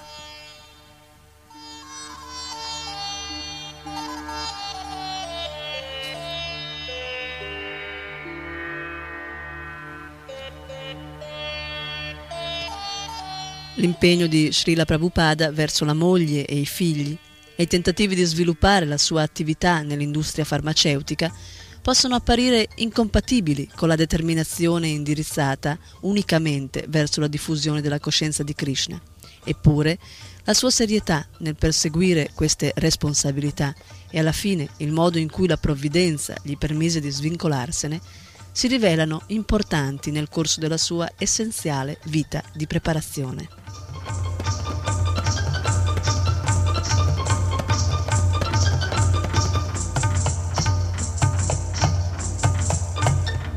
Nel 1950, dopo aver lasciato la responsabilità della famiglia, egli dovette affrontare ostacoli di oscurità e povertà e l'insicurezza che i tempi tumultuosi in cui viveva imponevano. Ma anche la lotta per continuare la sua missione faceva parte della sua preparazione.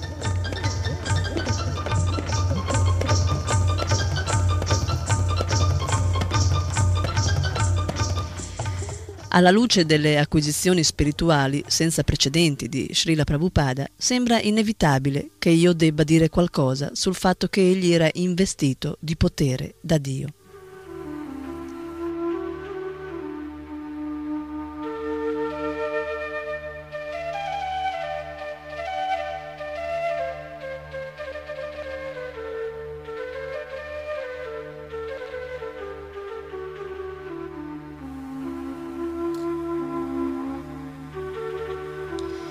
Secondo le scritture vediche, la vita di determinati individui è parte della missione di Dio sulla terra.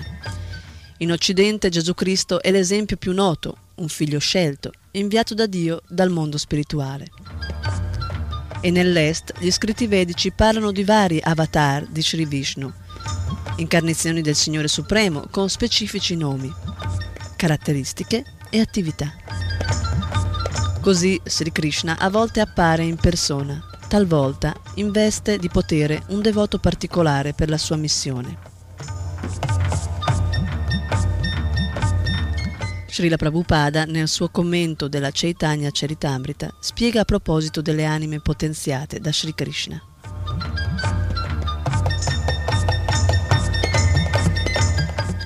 Vi sono due categorie di esseri viventi, Nitya Siddha e Nitya Baddha. I Nitya Siddha non dimenticano mai la loro relazione con Krishna, mentre i Nitya Baddha sono condizionati fin da prima della creazione. Essi dimenticano la loro relazione con Dio, la persona suprema. Per ordine del Supremo, i Nitya Siddha restano nel mondo materiale come uomini comuni, ma il loro compito consiste nel diffondere le glorie del Signore. Tutti i Nitya Siddha appaiono nel mondo materiale per lavorare duramente come uomini ordinari, ma non dimenticano mai la loro posizione di servitori del Signore. Per determinare se una persona è investita di potere da Dio, la principale considerazione è la qualità del suo lavoro. Nella Chaitanya Charitamrita lo studioso Vallabha dice a Sri Chaitanya il fatto che tu abbia diffuso la coscienza di Krishna in tutto il mondo prova che possiedi la Krishna Shakti, il potere trascendentale che proviene da Sri Krishna.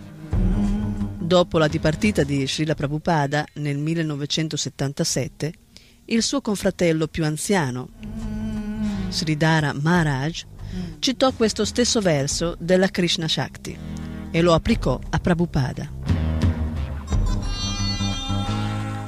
A meno che egli non fosse potenziato da Krishna, non avrebbe potuto diffondere la coscienza di Krishna come fece.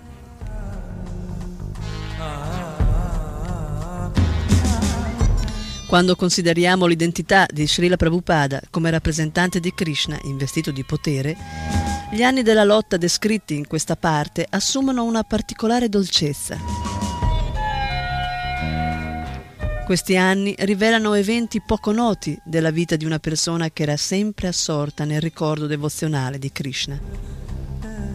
Sebbene egli si dibattesse tra molte avversità, le sue lotte non erano quelle di un uomo comune perché egli viveva soltanto per adempiere la volontà del Guru e di Krishna.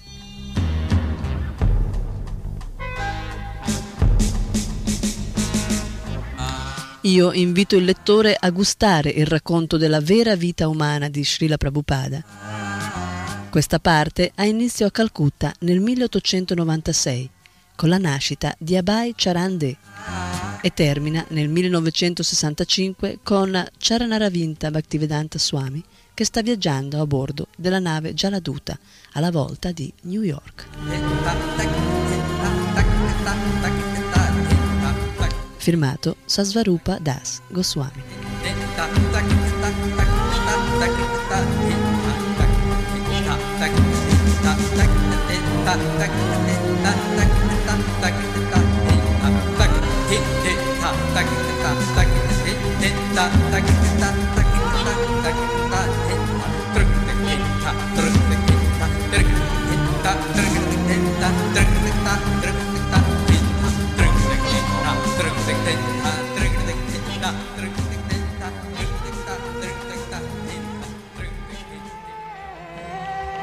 大家。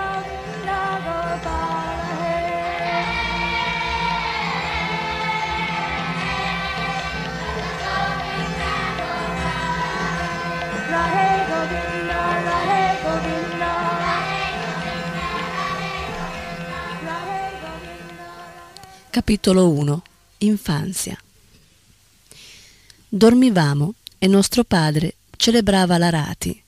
Din din din. Noi ascoltavamo la campanella, ci svegliavamo e lo vedevamo inchinarsi davanti a Krishna. Krishna Krishna Hare Hare Hare Rama Hare Rama Rama Hare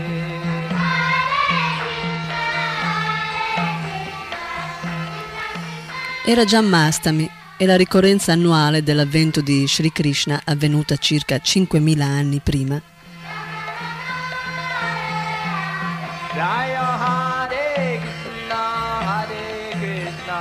Krishna Krishna Hare Hare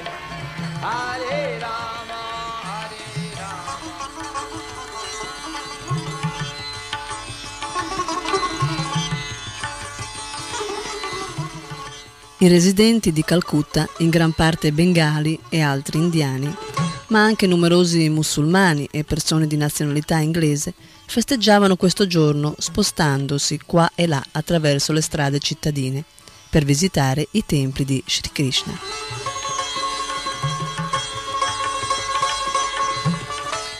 I Pi Vaishnava digiunavano fino a mezzanotte, cantavano Hare Krishna e ascoltavano il racconto delle attività relativi alla nascita di Krishna, fatto attraverso lo Srimad Bhagavatam. Essi continuavano l'adorazione durante la notte, digiunando e cantando. Hare Krishna, Hare Krishna, Krishna Krishna, Hare Hare.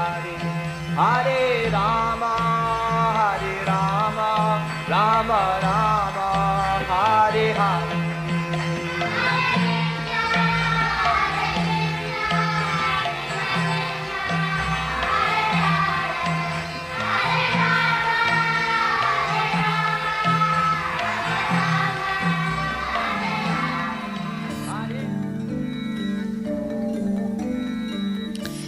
Secondo la tradizione del Bengala, la madre era andata a casa dei genitori per il parto. E fu per questa ragione che Abai Charan nacque sotto un albero di jackfruit, sull'argine dell'Adi Ganga, a poche miglia dalla casa del padre, in una piccola casa di fango di sole due stanze, che aveva il tetto di tegole.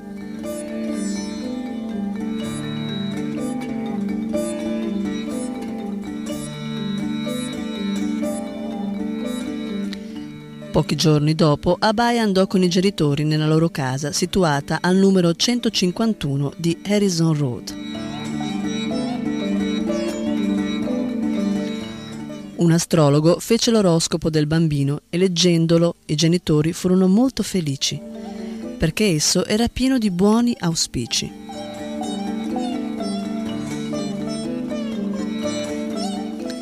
L'astrologo aveva fatto una predizione specifica.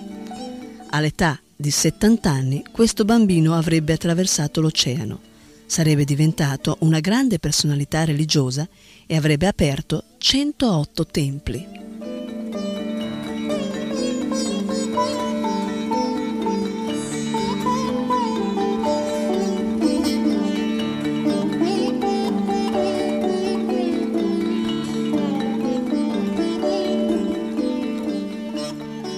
Abai Charande nacque nel periodo in cui l'India era dominata dall'imperialismo vittoriano.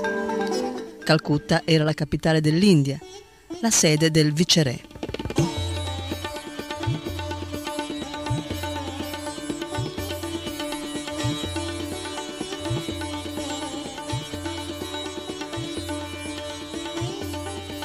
che a quell'epoca era il conte di Algain Kankardain ed era la seconda città dell'impero britannico.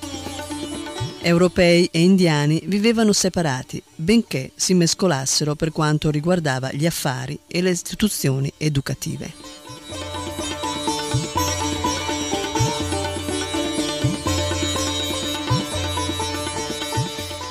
Gli inglesi vivevano per la maggior parte al centro di Calcutta, in bei palazzi europei, fra i teatri e i campi di cricket a loro riservati. Gli indiani vivevano per lo più al nord di Calcutta. Qui gli uomini indossavano il dhoti e le donne il sari e benché fossero fedeli alla corona britannica, seguivano le loro tradizioni religiose e culturali.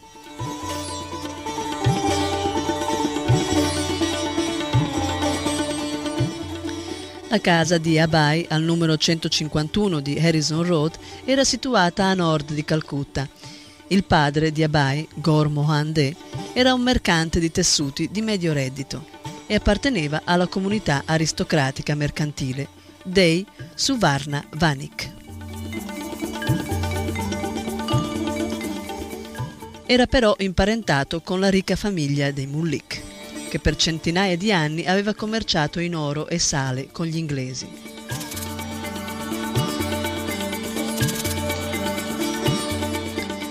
Originariamente i Mullik erano discendenti della famiglia De, una dinastia Gotra, che risale all'antico saggio Gotama.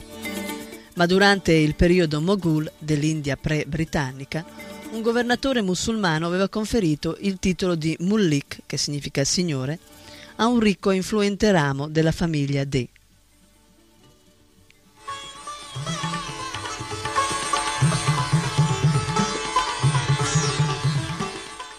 In seguito, dopo alcune generazioni, una figlia dei De si era unita in matrimonio con un mullik e le due famiglie erano rimaste, da quel tempo, molto legate.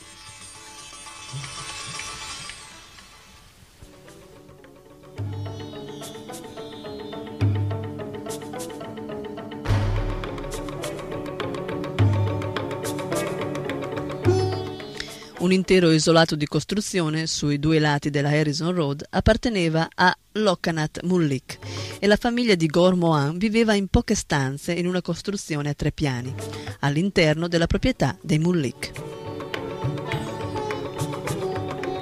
Sull'altro lato della strada, di fronte alla residenza De, vi era un tempio di Radha Govinda.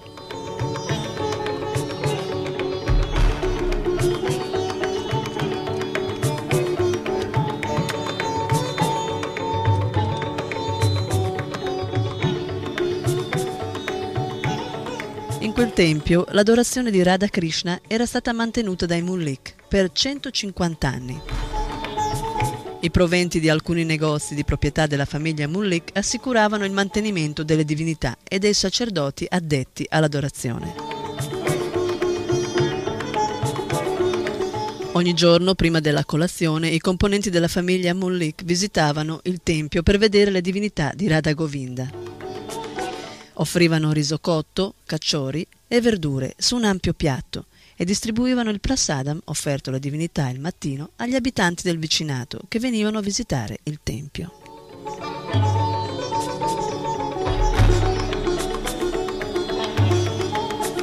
Tra i visitatori giornalieri si annoverava Abai Charan, accompagnato dal padre, dalla madre o dal servitore.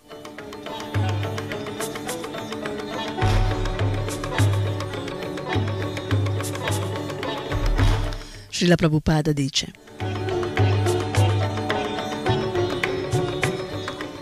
Avevo l'abitudine di salire sulla medesima carrozzella con Sideshvar Mullik.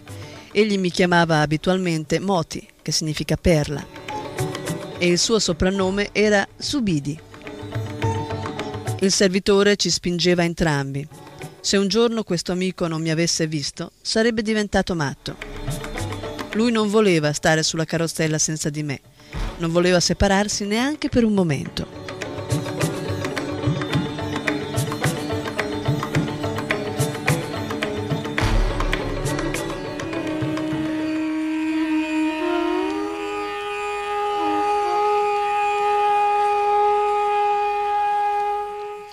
Mentre il servitore spingeva la carrozzina nella spaziosa Harrison Road, regolando con attenzione il suo passaggio tra le biciclette, le vetture e i cavalli, i due bambini seduti guardavano il cielo chiaro e gli alti alberi lungo la strada. I suoni e la vista delle vetture con le loro ampie ruote che avanzavano sul selciato attraevano l'attenzione incantata dei due bambini. Il servitore guidava il veicolo verso le porte ad arco entro il muro di arenaria rossa che delimitava il tempio di Radha Govinda. E mentre Abai e il suo amico correvano attraverso l'arco ornato di bronzo e nel cortile, guardavano in alto i due leoni di pietra,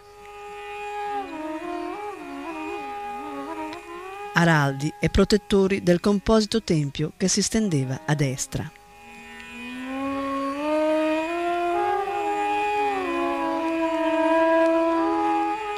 Nel cortile c'era un viale circolare e sul prato ovale si ergevano lampade a gas e la statua di una giovane donna vestita. Sui cespugli e sugli alberi svolazzavano i passerotti che cinguettavano acutamente o saltellavano sull'erba indugiandosi a beccare qua e là mentre in coro i piccioni tubavano e talvolta battevano all'improvviso le ali verso l'alto, veleggiando da un ramo all'altro o planando verso il cortile.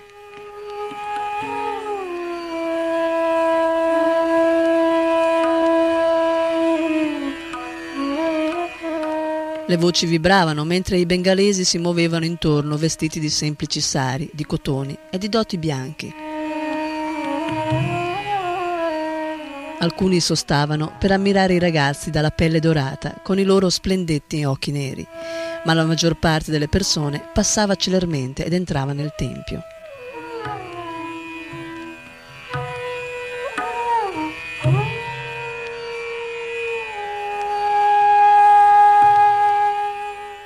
I pesanti portali del cortile interno erano aperti e il servitore sollevava il veicolo a ruote sugli alti gradini e avanzava lungo il ridotto. Poi, scendendo un altro gradino, arrivava nella chiara luce del sole del cortile principale. Si trovavano così di fronte alla statua di pietra di Garuda, appollaiato su una colonna a quattro piedi.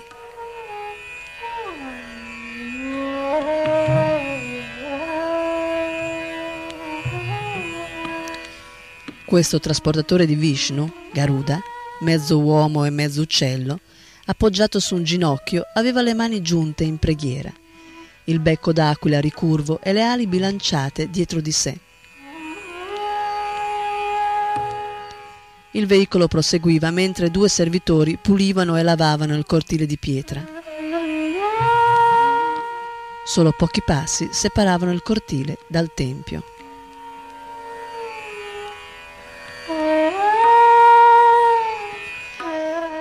L'area del tempio, aperta come un padiglione, era costituita da una piattaforma rialzata, coperta da un tetto di pietra sostenuto da pilastri alti 5 metri.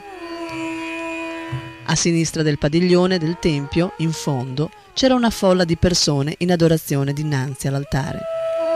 Il servitore portava la carrozzina più vicino, sollevava i due bambini e poi, tenendoli per mano, li scortava con reverenza davanti alle divinità.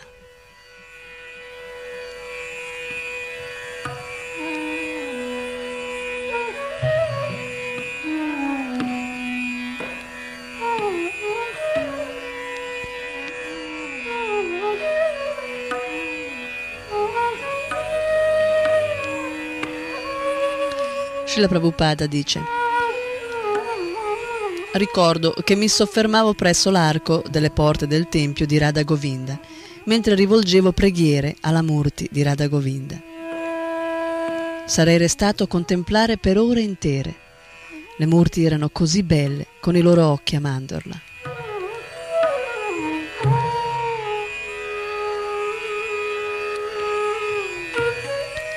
Radha e Govinda, dopo essere stati lavati e vestiti, ora stavano sui loro troni d'argento, circondati da vasi di fiori profumati.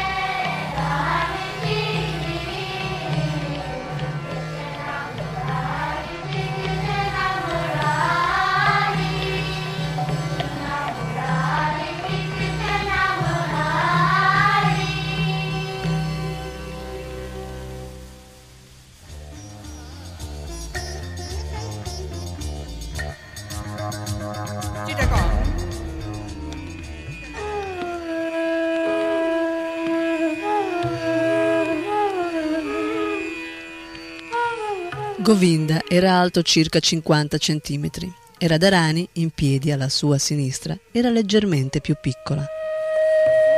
Erano entrambi d'oro.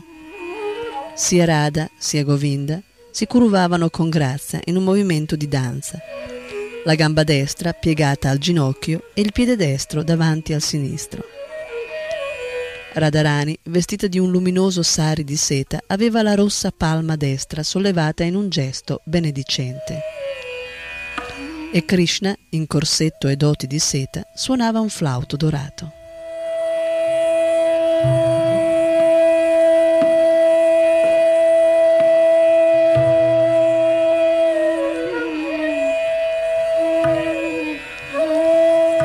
Ai piedi di loto di Govinda si distinguevano foglie verdi di tulasi e polpa di sandalo.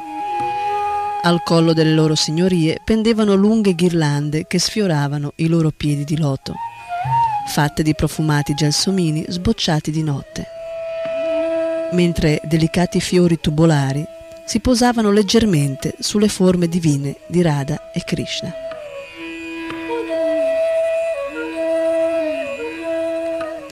Le loro collane d'oro, le perle e i diamanti scintillavano. Radharani era ornata di braccialetti d'oro. Lei e Krishna portavano attorno alle spalle chadar di seta ricamati d'oro. I fiori che ornavano le mani e i capelli di Radha e Krishna erano piccoli e delicati e le corone d'argento sul loro capo erano ornate di gemme. Essi sorridevano lievemente.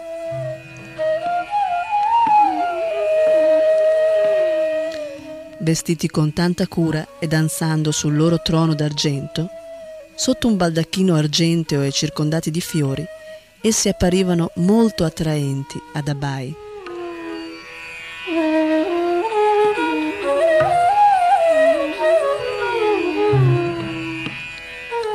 La vita fuori, sulla Harrison Road e al di là, era dimenticata. Nel cortile gli uccelli continuavano il loro cinguettio e i visitatori andavano e venivano, ma Abai restava in silenzio, assorto in contemplazione dinanzi alle bellissime forme di Krishna e Radha, il Signore Supremo e la sua eterna compagna.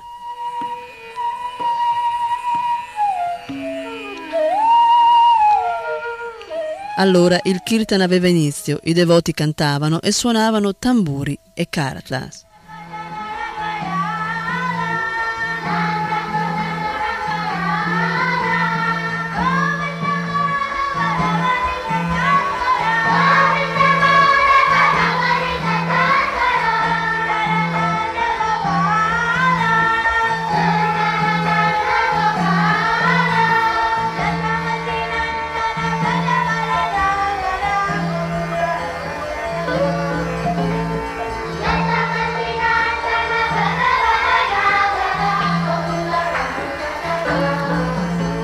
Abai e il suo amico si fermavano a osservare.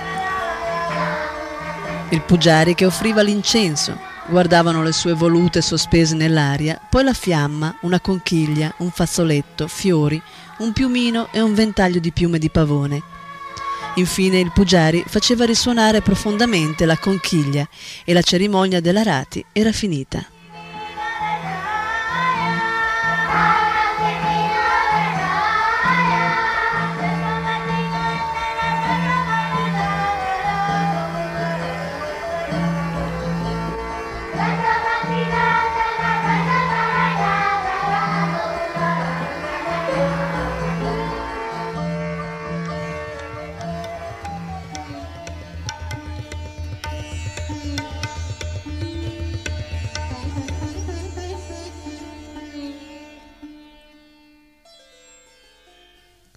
All'età di un anno e mezzo, Abai si ammalò di febbre tifoide. Il medico di famiglia, il dottor Bose, gli prescrisse brodo di pollo. No, protestò Moande, non lo permetterò. Sì, altrimenti morirà. Ma noi non mangiamo carne. Gormoan protestò. Non possiamo cucinare il pollo nella nostra cucina. Non importa, disse il dottor Bose. Lo preparerò a casa mia e lo porterò in una brocca, così dovrai soltanto. Gormoan assentì. Se ciò è necessario per la vita di mio figlio. Così il dottore tornò con il suo brodo di pollo e lo offrì ad Abai, il quale immediatamente cominciò a vomitare. Va bene, ammise il dottore, non importa, non funziona. Allora Gormoan buttò via il brodo e a poco a poco Abai si riprese dal tifo senza dover mangiare carne.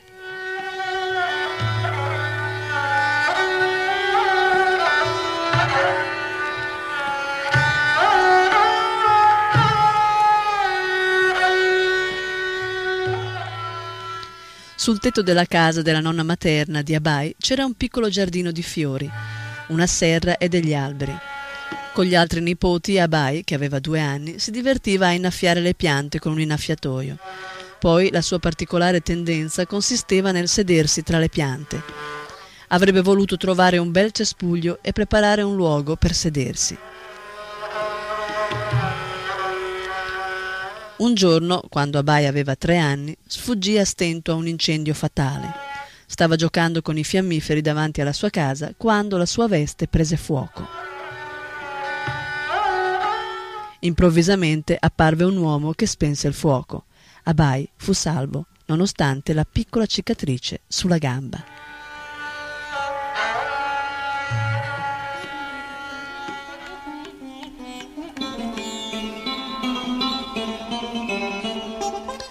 Nel 1900, quando Abai aveva quattro anni, una violenta pestilenza colpì Calcutta.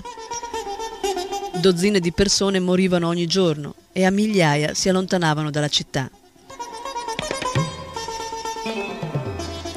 Quando sembrò che non fosse possibile bloccare l'epidemia, un vecchio Babaji organizzò un Sankirtan Hare Krishna per tutta la città. Indipendentemente dalla religione professata, Hindu, musulmani, cristiani e parsi si unirono a un largo gruppo di persone e così questo gruppo passò di strada in strada, di porta in porta, cantando i santi nomi Hare Krishna, Hare Krishna, Krishna Krishna Hare Hare, Hare Rama, Hare Rama, Rama Rama, Hare Hare.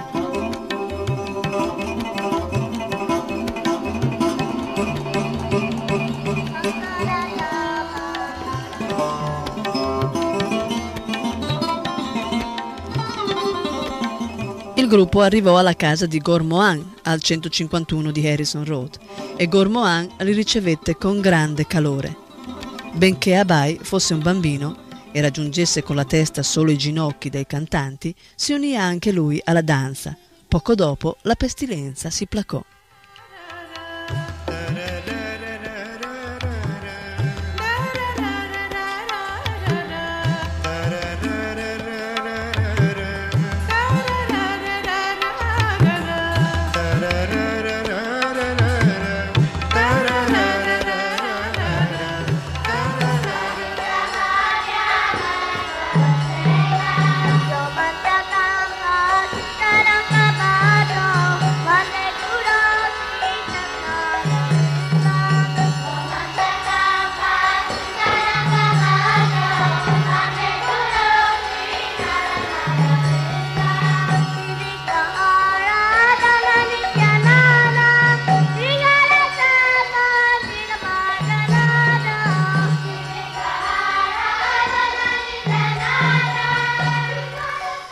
Gormohan era un puro Vaishnava ed educò suo figlio nella coscienza di Krishna.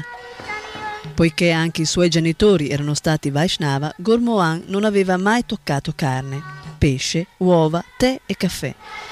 Era di carnagione chiara ed era incline alla riservatezza. Di notte, chiudendo la sua bottega di tessuti, poneva al centro della stanza una scodella di riso affinché i topi affamati fossero soddisfatti e non mangiassero i suoi tessuti. Poi tornava a casa.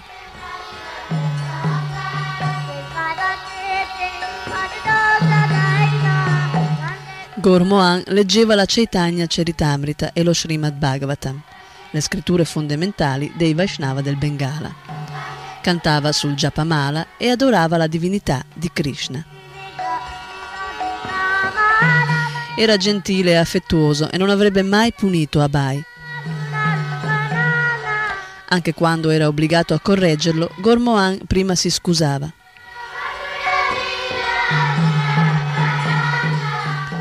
Tu sei mio figlio ed è mio dovere correggerti.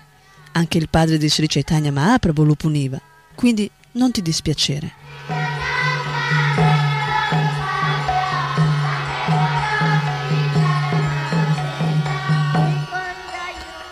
Srila Prabhupada dice I proventi di mio padre non superavano le 250 rupie, ma non ci trovavamo nel bisogno.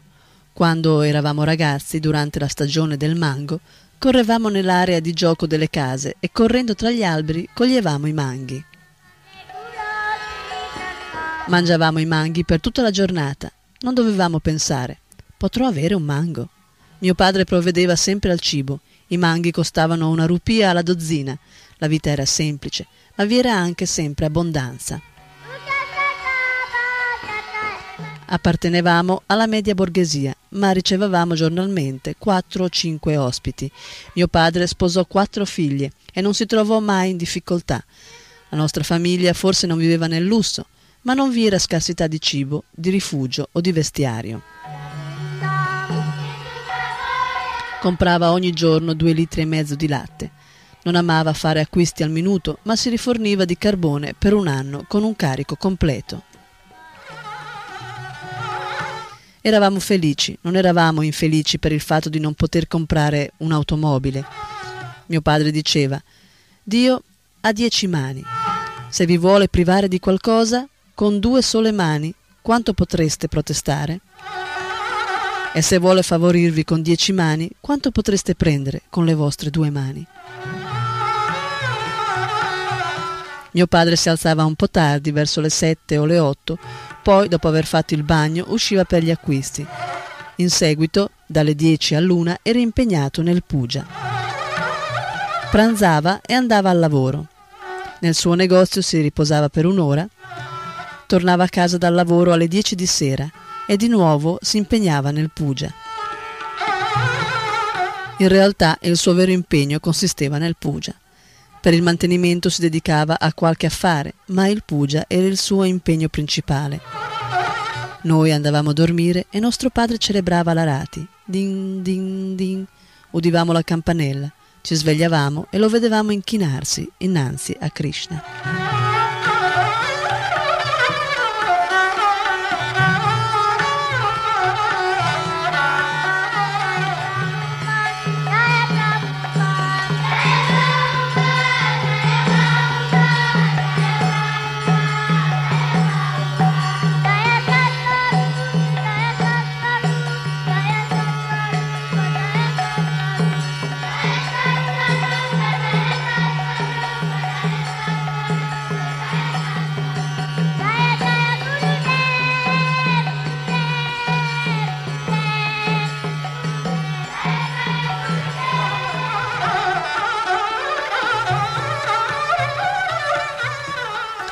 Gormohan si prefiggeva una meta Vaishnava per suo figlio.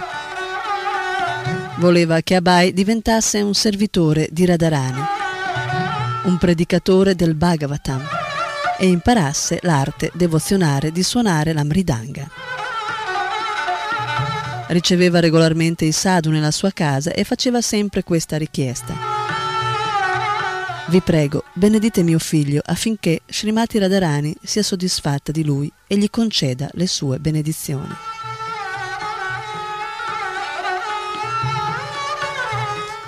Godendo della loro reciproca compagnia, padre e figlio passeggiavano per dieci miglia risparmiando i cinque paesa della tariffa tranviaria. Sulla spiaggia si fermavano a guardare uno yogi che per anni era stato seduto in un luogo senza muoversi. Un giorno il figlio dello yogi era seduto là e molta gente si era riunita intorno a lui. Il figlio stava prendendo il posto di suo padre. Gormohan fece una donazione allo yogi e gli chiese di benedire suo figlio.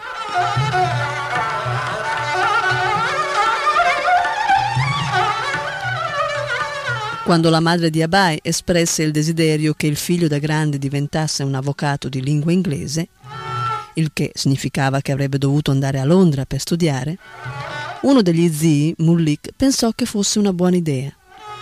Ma Gormohan non la volle nemmeno ascoltare. Se Abai fosse andato in Inghilterra sarebbe stato influenzato dal modo di vestire e dalle abitudini europee. Imparerà a bere, ad andare a caccia di donne. Gormohan obiettò: Non voglio il suo denaro. Fin dall'inizio della vita di Abai, Gormohan aveva fatto i suoi piani. Assunse un suonatore professionista di Mridanga affinché gli insegnasse ad Abai i ritmi per l'accompagnamento di Kirtan. Rajani era rimasta scettica. Qual è lo scopo di insegnare a un bambino a suonare la mridanga? Non è importante. Tuttavia Gormohan nutriva il sogno di un figlio adulto che cantasse bhajan, suonasse la mridanga e recitasse lo Srimad Bhagavatam.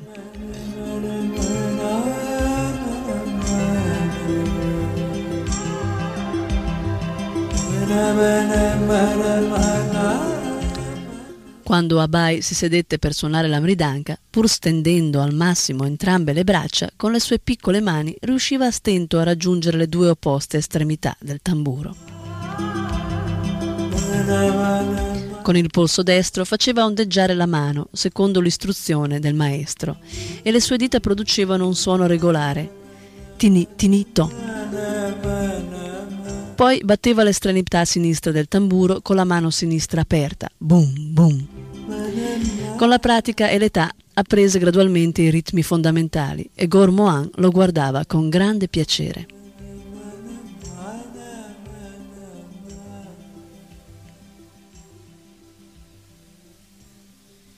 Era risaputo che Abai era il figlio prediletto dei suoi genitori. Oltre ai vesteggiativi infantili di Moti, Nandulal, Nandu e Kocha, sua nonna lo chiamava Cacciori Muki, per indicare la sua passione per i cacciori. Il cacciori è una pasta speziata ripiena di verdure e fritta molto comune nel Bengala. La nonna e la mamma gli davano i cacciori, che egli conservava nelle molte tasche del suo piccolo vestito. A lui piaceva osservare i rivenditori occupati a cucinare sul bordo della strada e accettava da loro e dai vicini i cacciori finché tutte le sue tasche erano piene.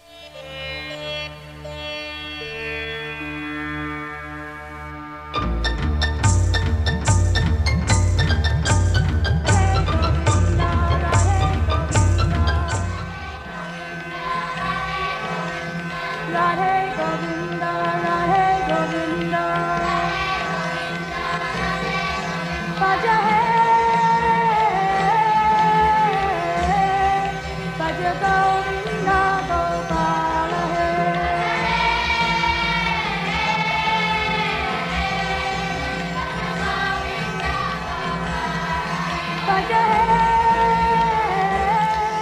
Talvolta, quando Abai chiedeva a sua madre di cucinare i cacciori per lui, lei rifiutava.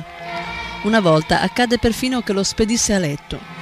Quando Gormoan tornò e si informò dove fosse Abai, Rajani rispose che le aveva fatto richieste eccessive e che per quella, questa ragione lei lo aveva mandato a dormire senza cacciori. No, disse il padre, devi cucinarli per lui. Poi svegliò Abai e di persona cucinò per lui puri e cacciori.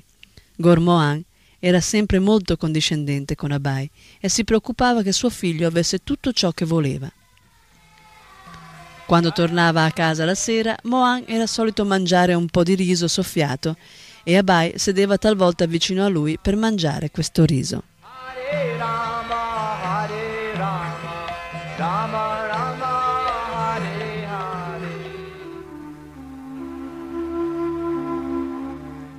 Una volta Gormoan comprò per Abai un paio di scarpe importate dall'Inghilterra che costavano 6 rupie. Ogni anno, per mezzo di un amico che viaggiava innanzi e indietro dal Kashmir, Gormoan regalava a suo figlio uno scialle ornato di un bel bordo ricamato a mano.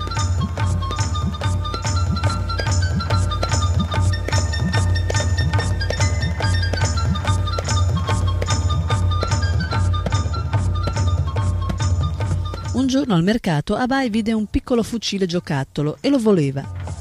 Il padre rifiutò di comprarlo e Abai cominciò a piangere. Va bene, va bene, disse Gormoan e comprò il fucile. Allora Abai ne voleva un altro. Ne hai già uno, disse il padre. Perché ne vuoi un altro? Uno per ogni mano, disse Abai piangendo e si gettò per terra scalciando. Quando Gormoan accondiscese e lo comprò, Abai si calmò.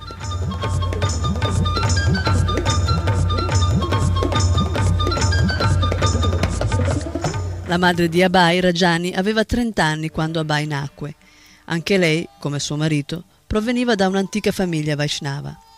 Lei era di colorito più scuro del marito e mentre Gor aveva un temperamento calmo, quello di lei tendeva a infiammarsi.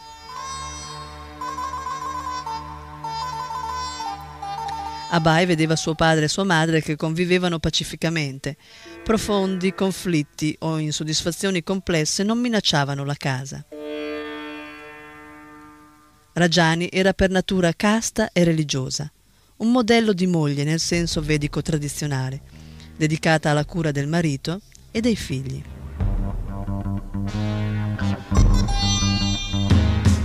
Abai osservava i semplici e toccanti tentativi di sua madre miranti a garantire, con preghiere, con voti e anche con rituali, che il bambino continuasse a vivere.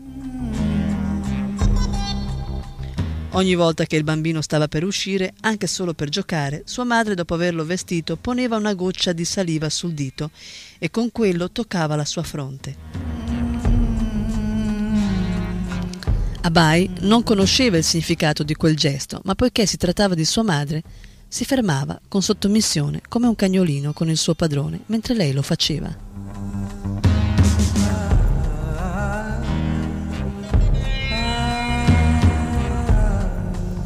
Come Gormoan, anche Raggiani trattava Abai come il figlio prediletto, ma mentre suo marito esprimeva il suo amore con benevolenza e pianificava il successo spirituale del figlio, lei esprimeva il suo con i tentativi di salvaguardare Abai dal pericolo, dalla malattia e dalla morte.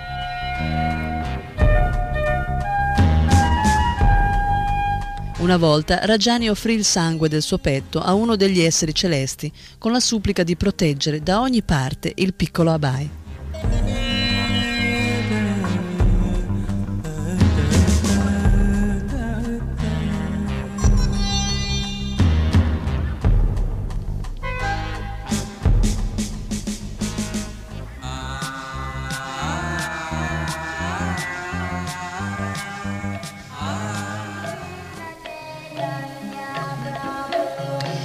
E concludiamo qui la prima puntata della Prabhupada Lilamrita. A, risentir- a risentirci alla prossima puntata.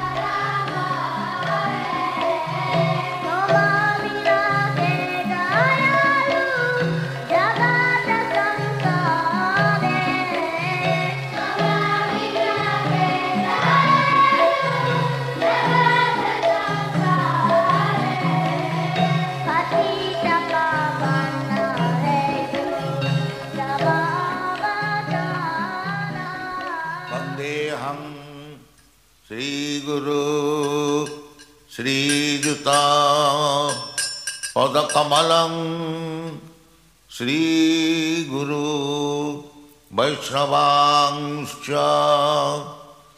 श्रीरूपं साग्रजातं सहगना रघुनाथान्वितं तं सजीवम् साद्वैतं सावधूतं परिजनसहितं कृष्णचैतन्यदेवं श्रीराधा कृष्णपादां सहगनललिता श्रीविशाखान्वितां हरे Krishna, Hare Krishna, Krishna Krishna, Hare Hare, Hare Rama, Hare Rama, Rama Rama, Hare Hare, Hare Krishna. La biografia di Sua Divina Grazia A.C. Bhaktivedanta Swami Prabhupada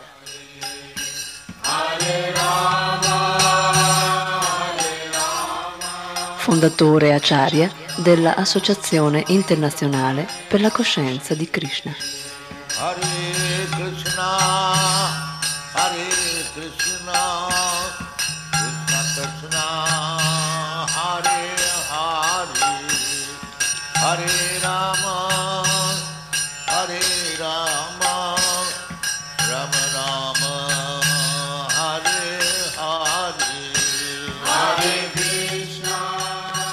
Srila Prabhupada Lilamrita.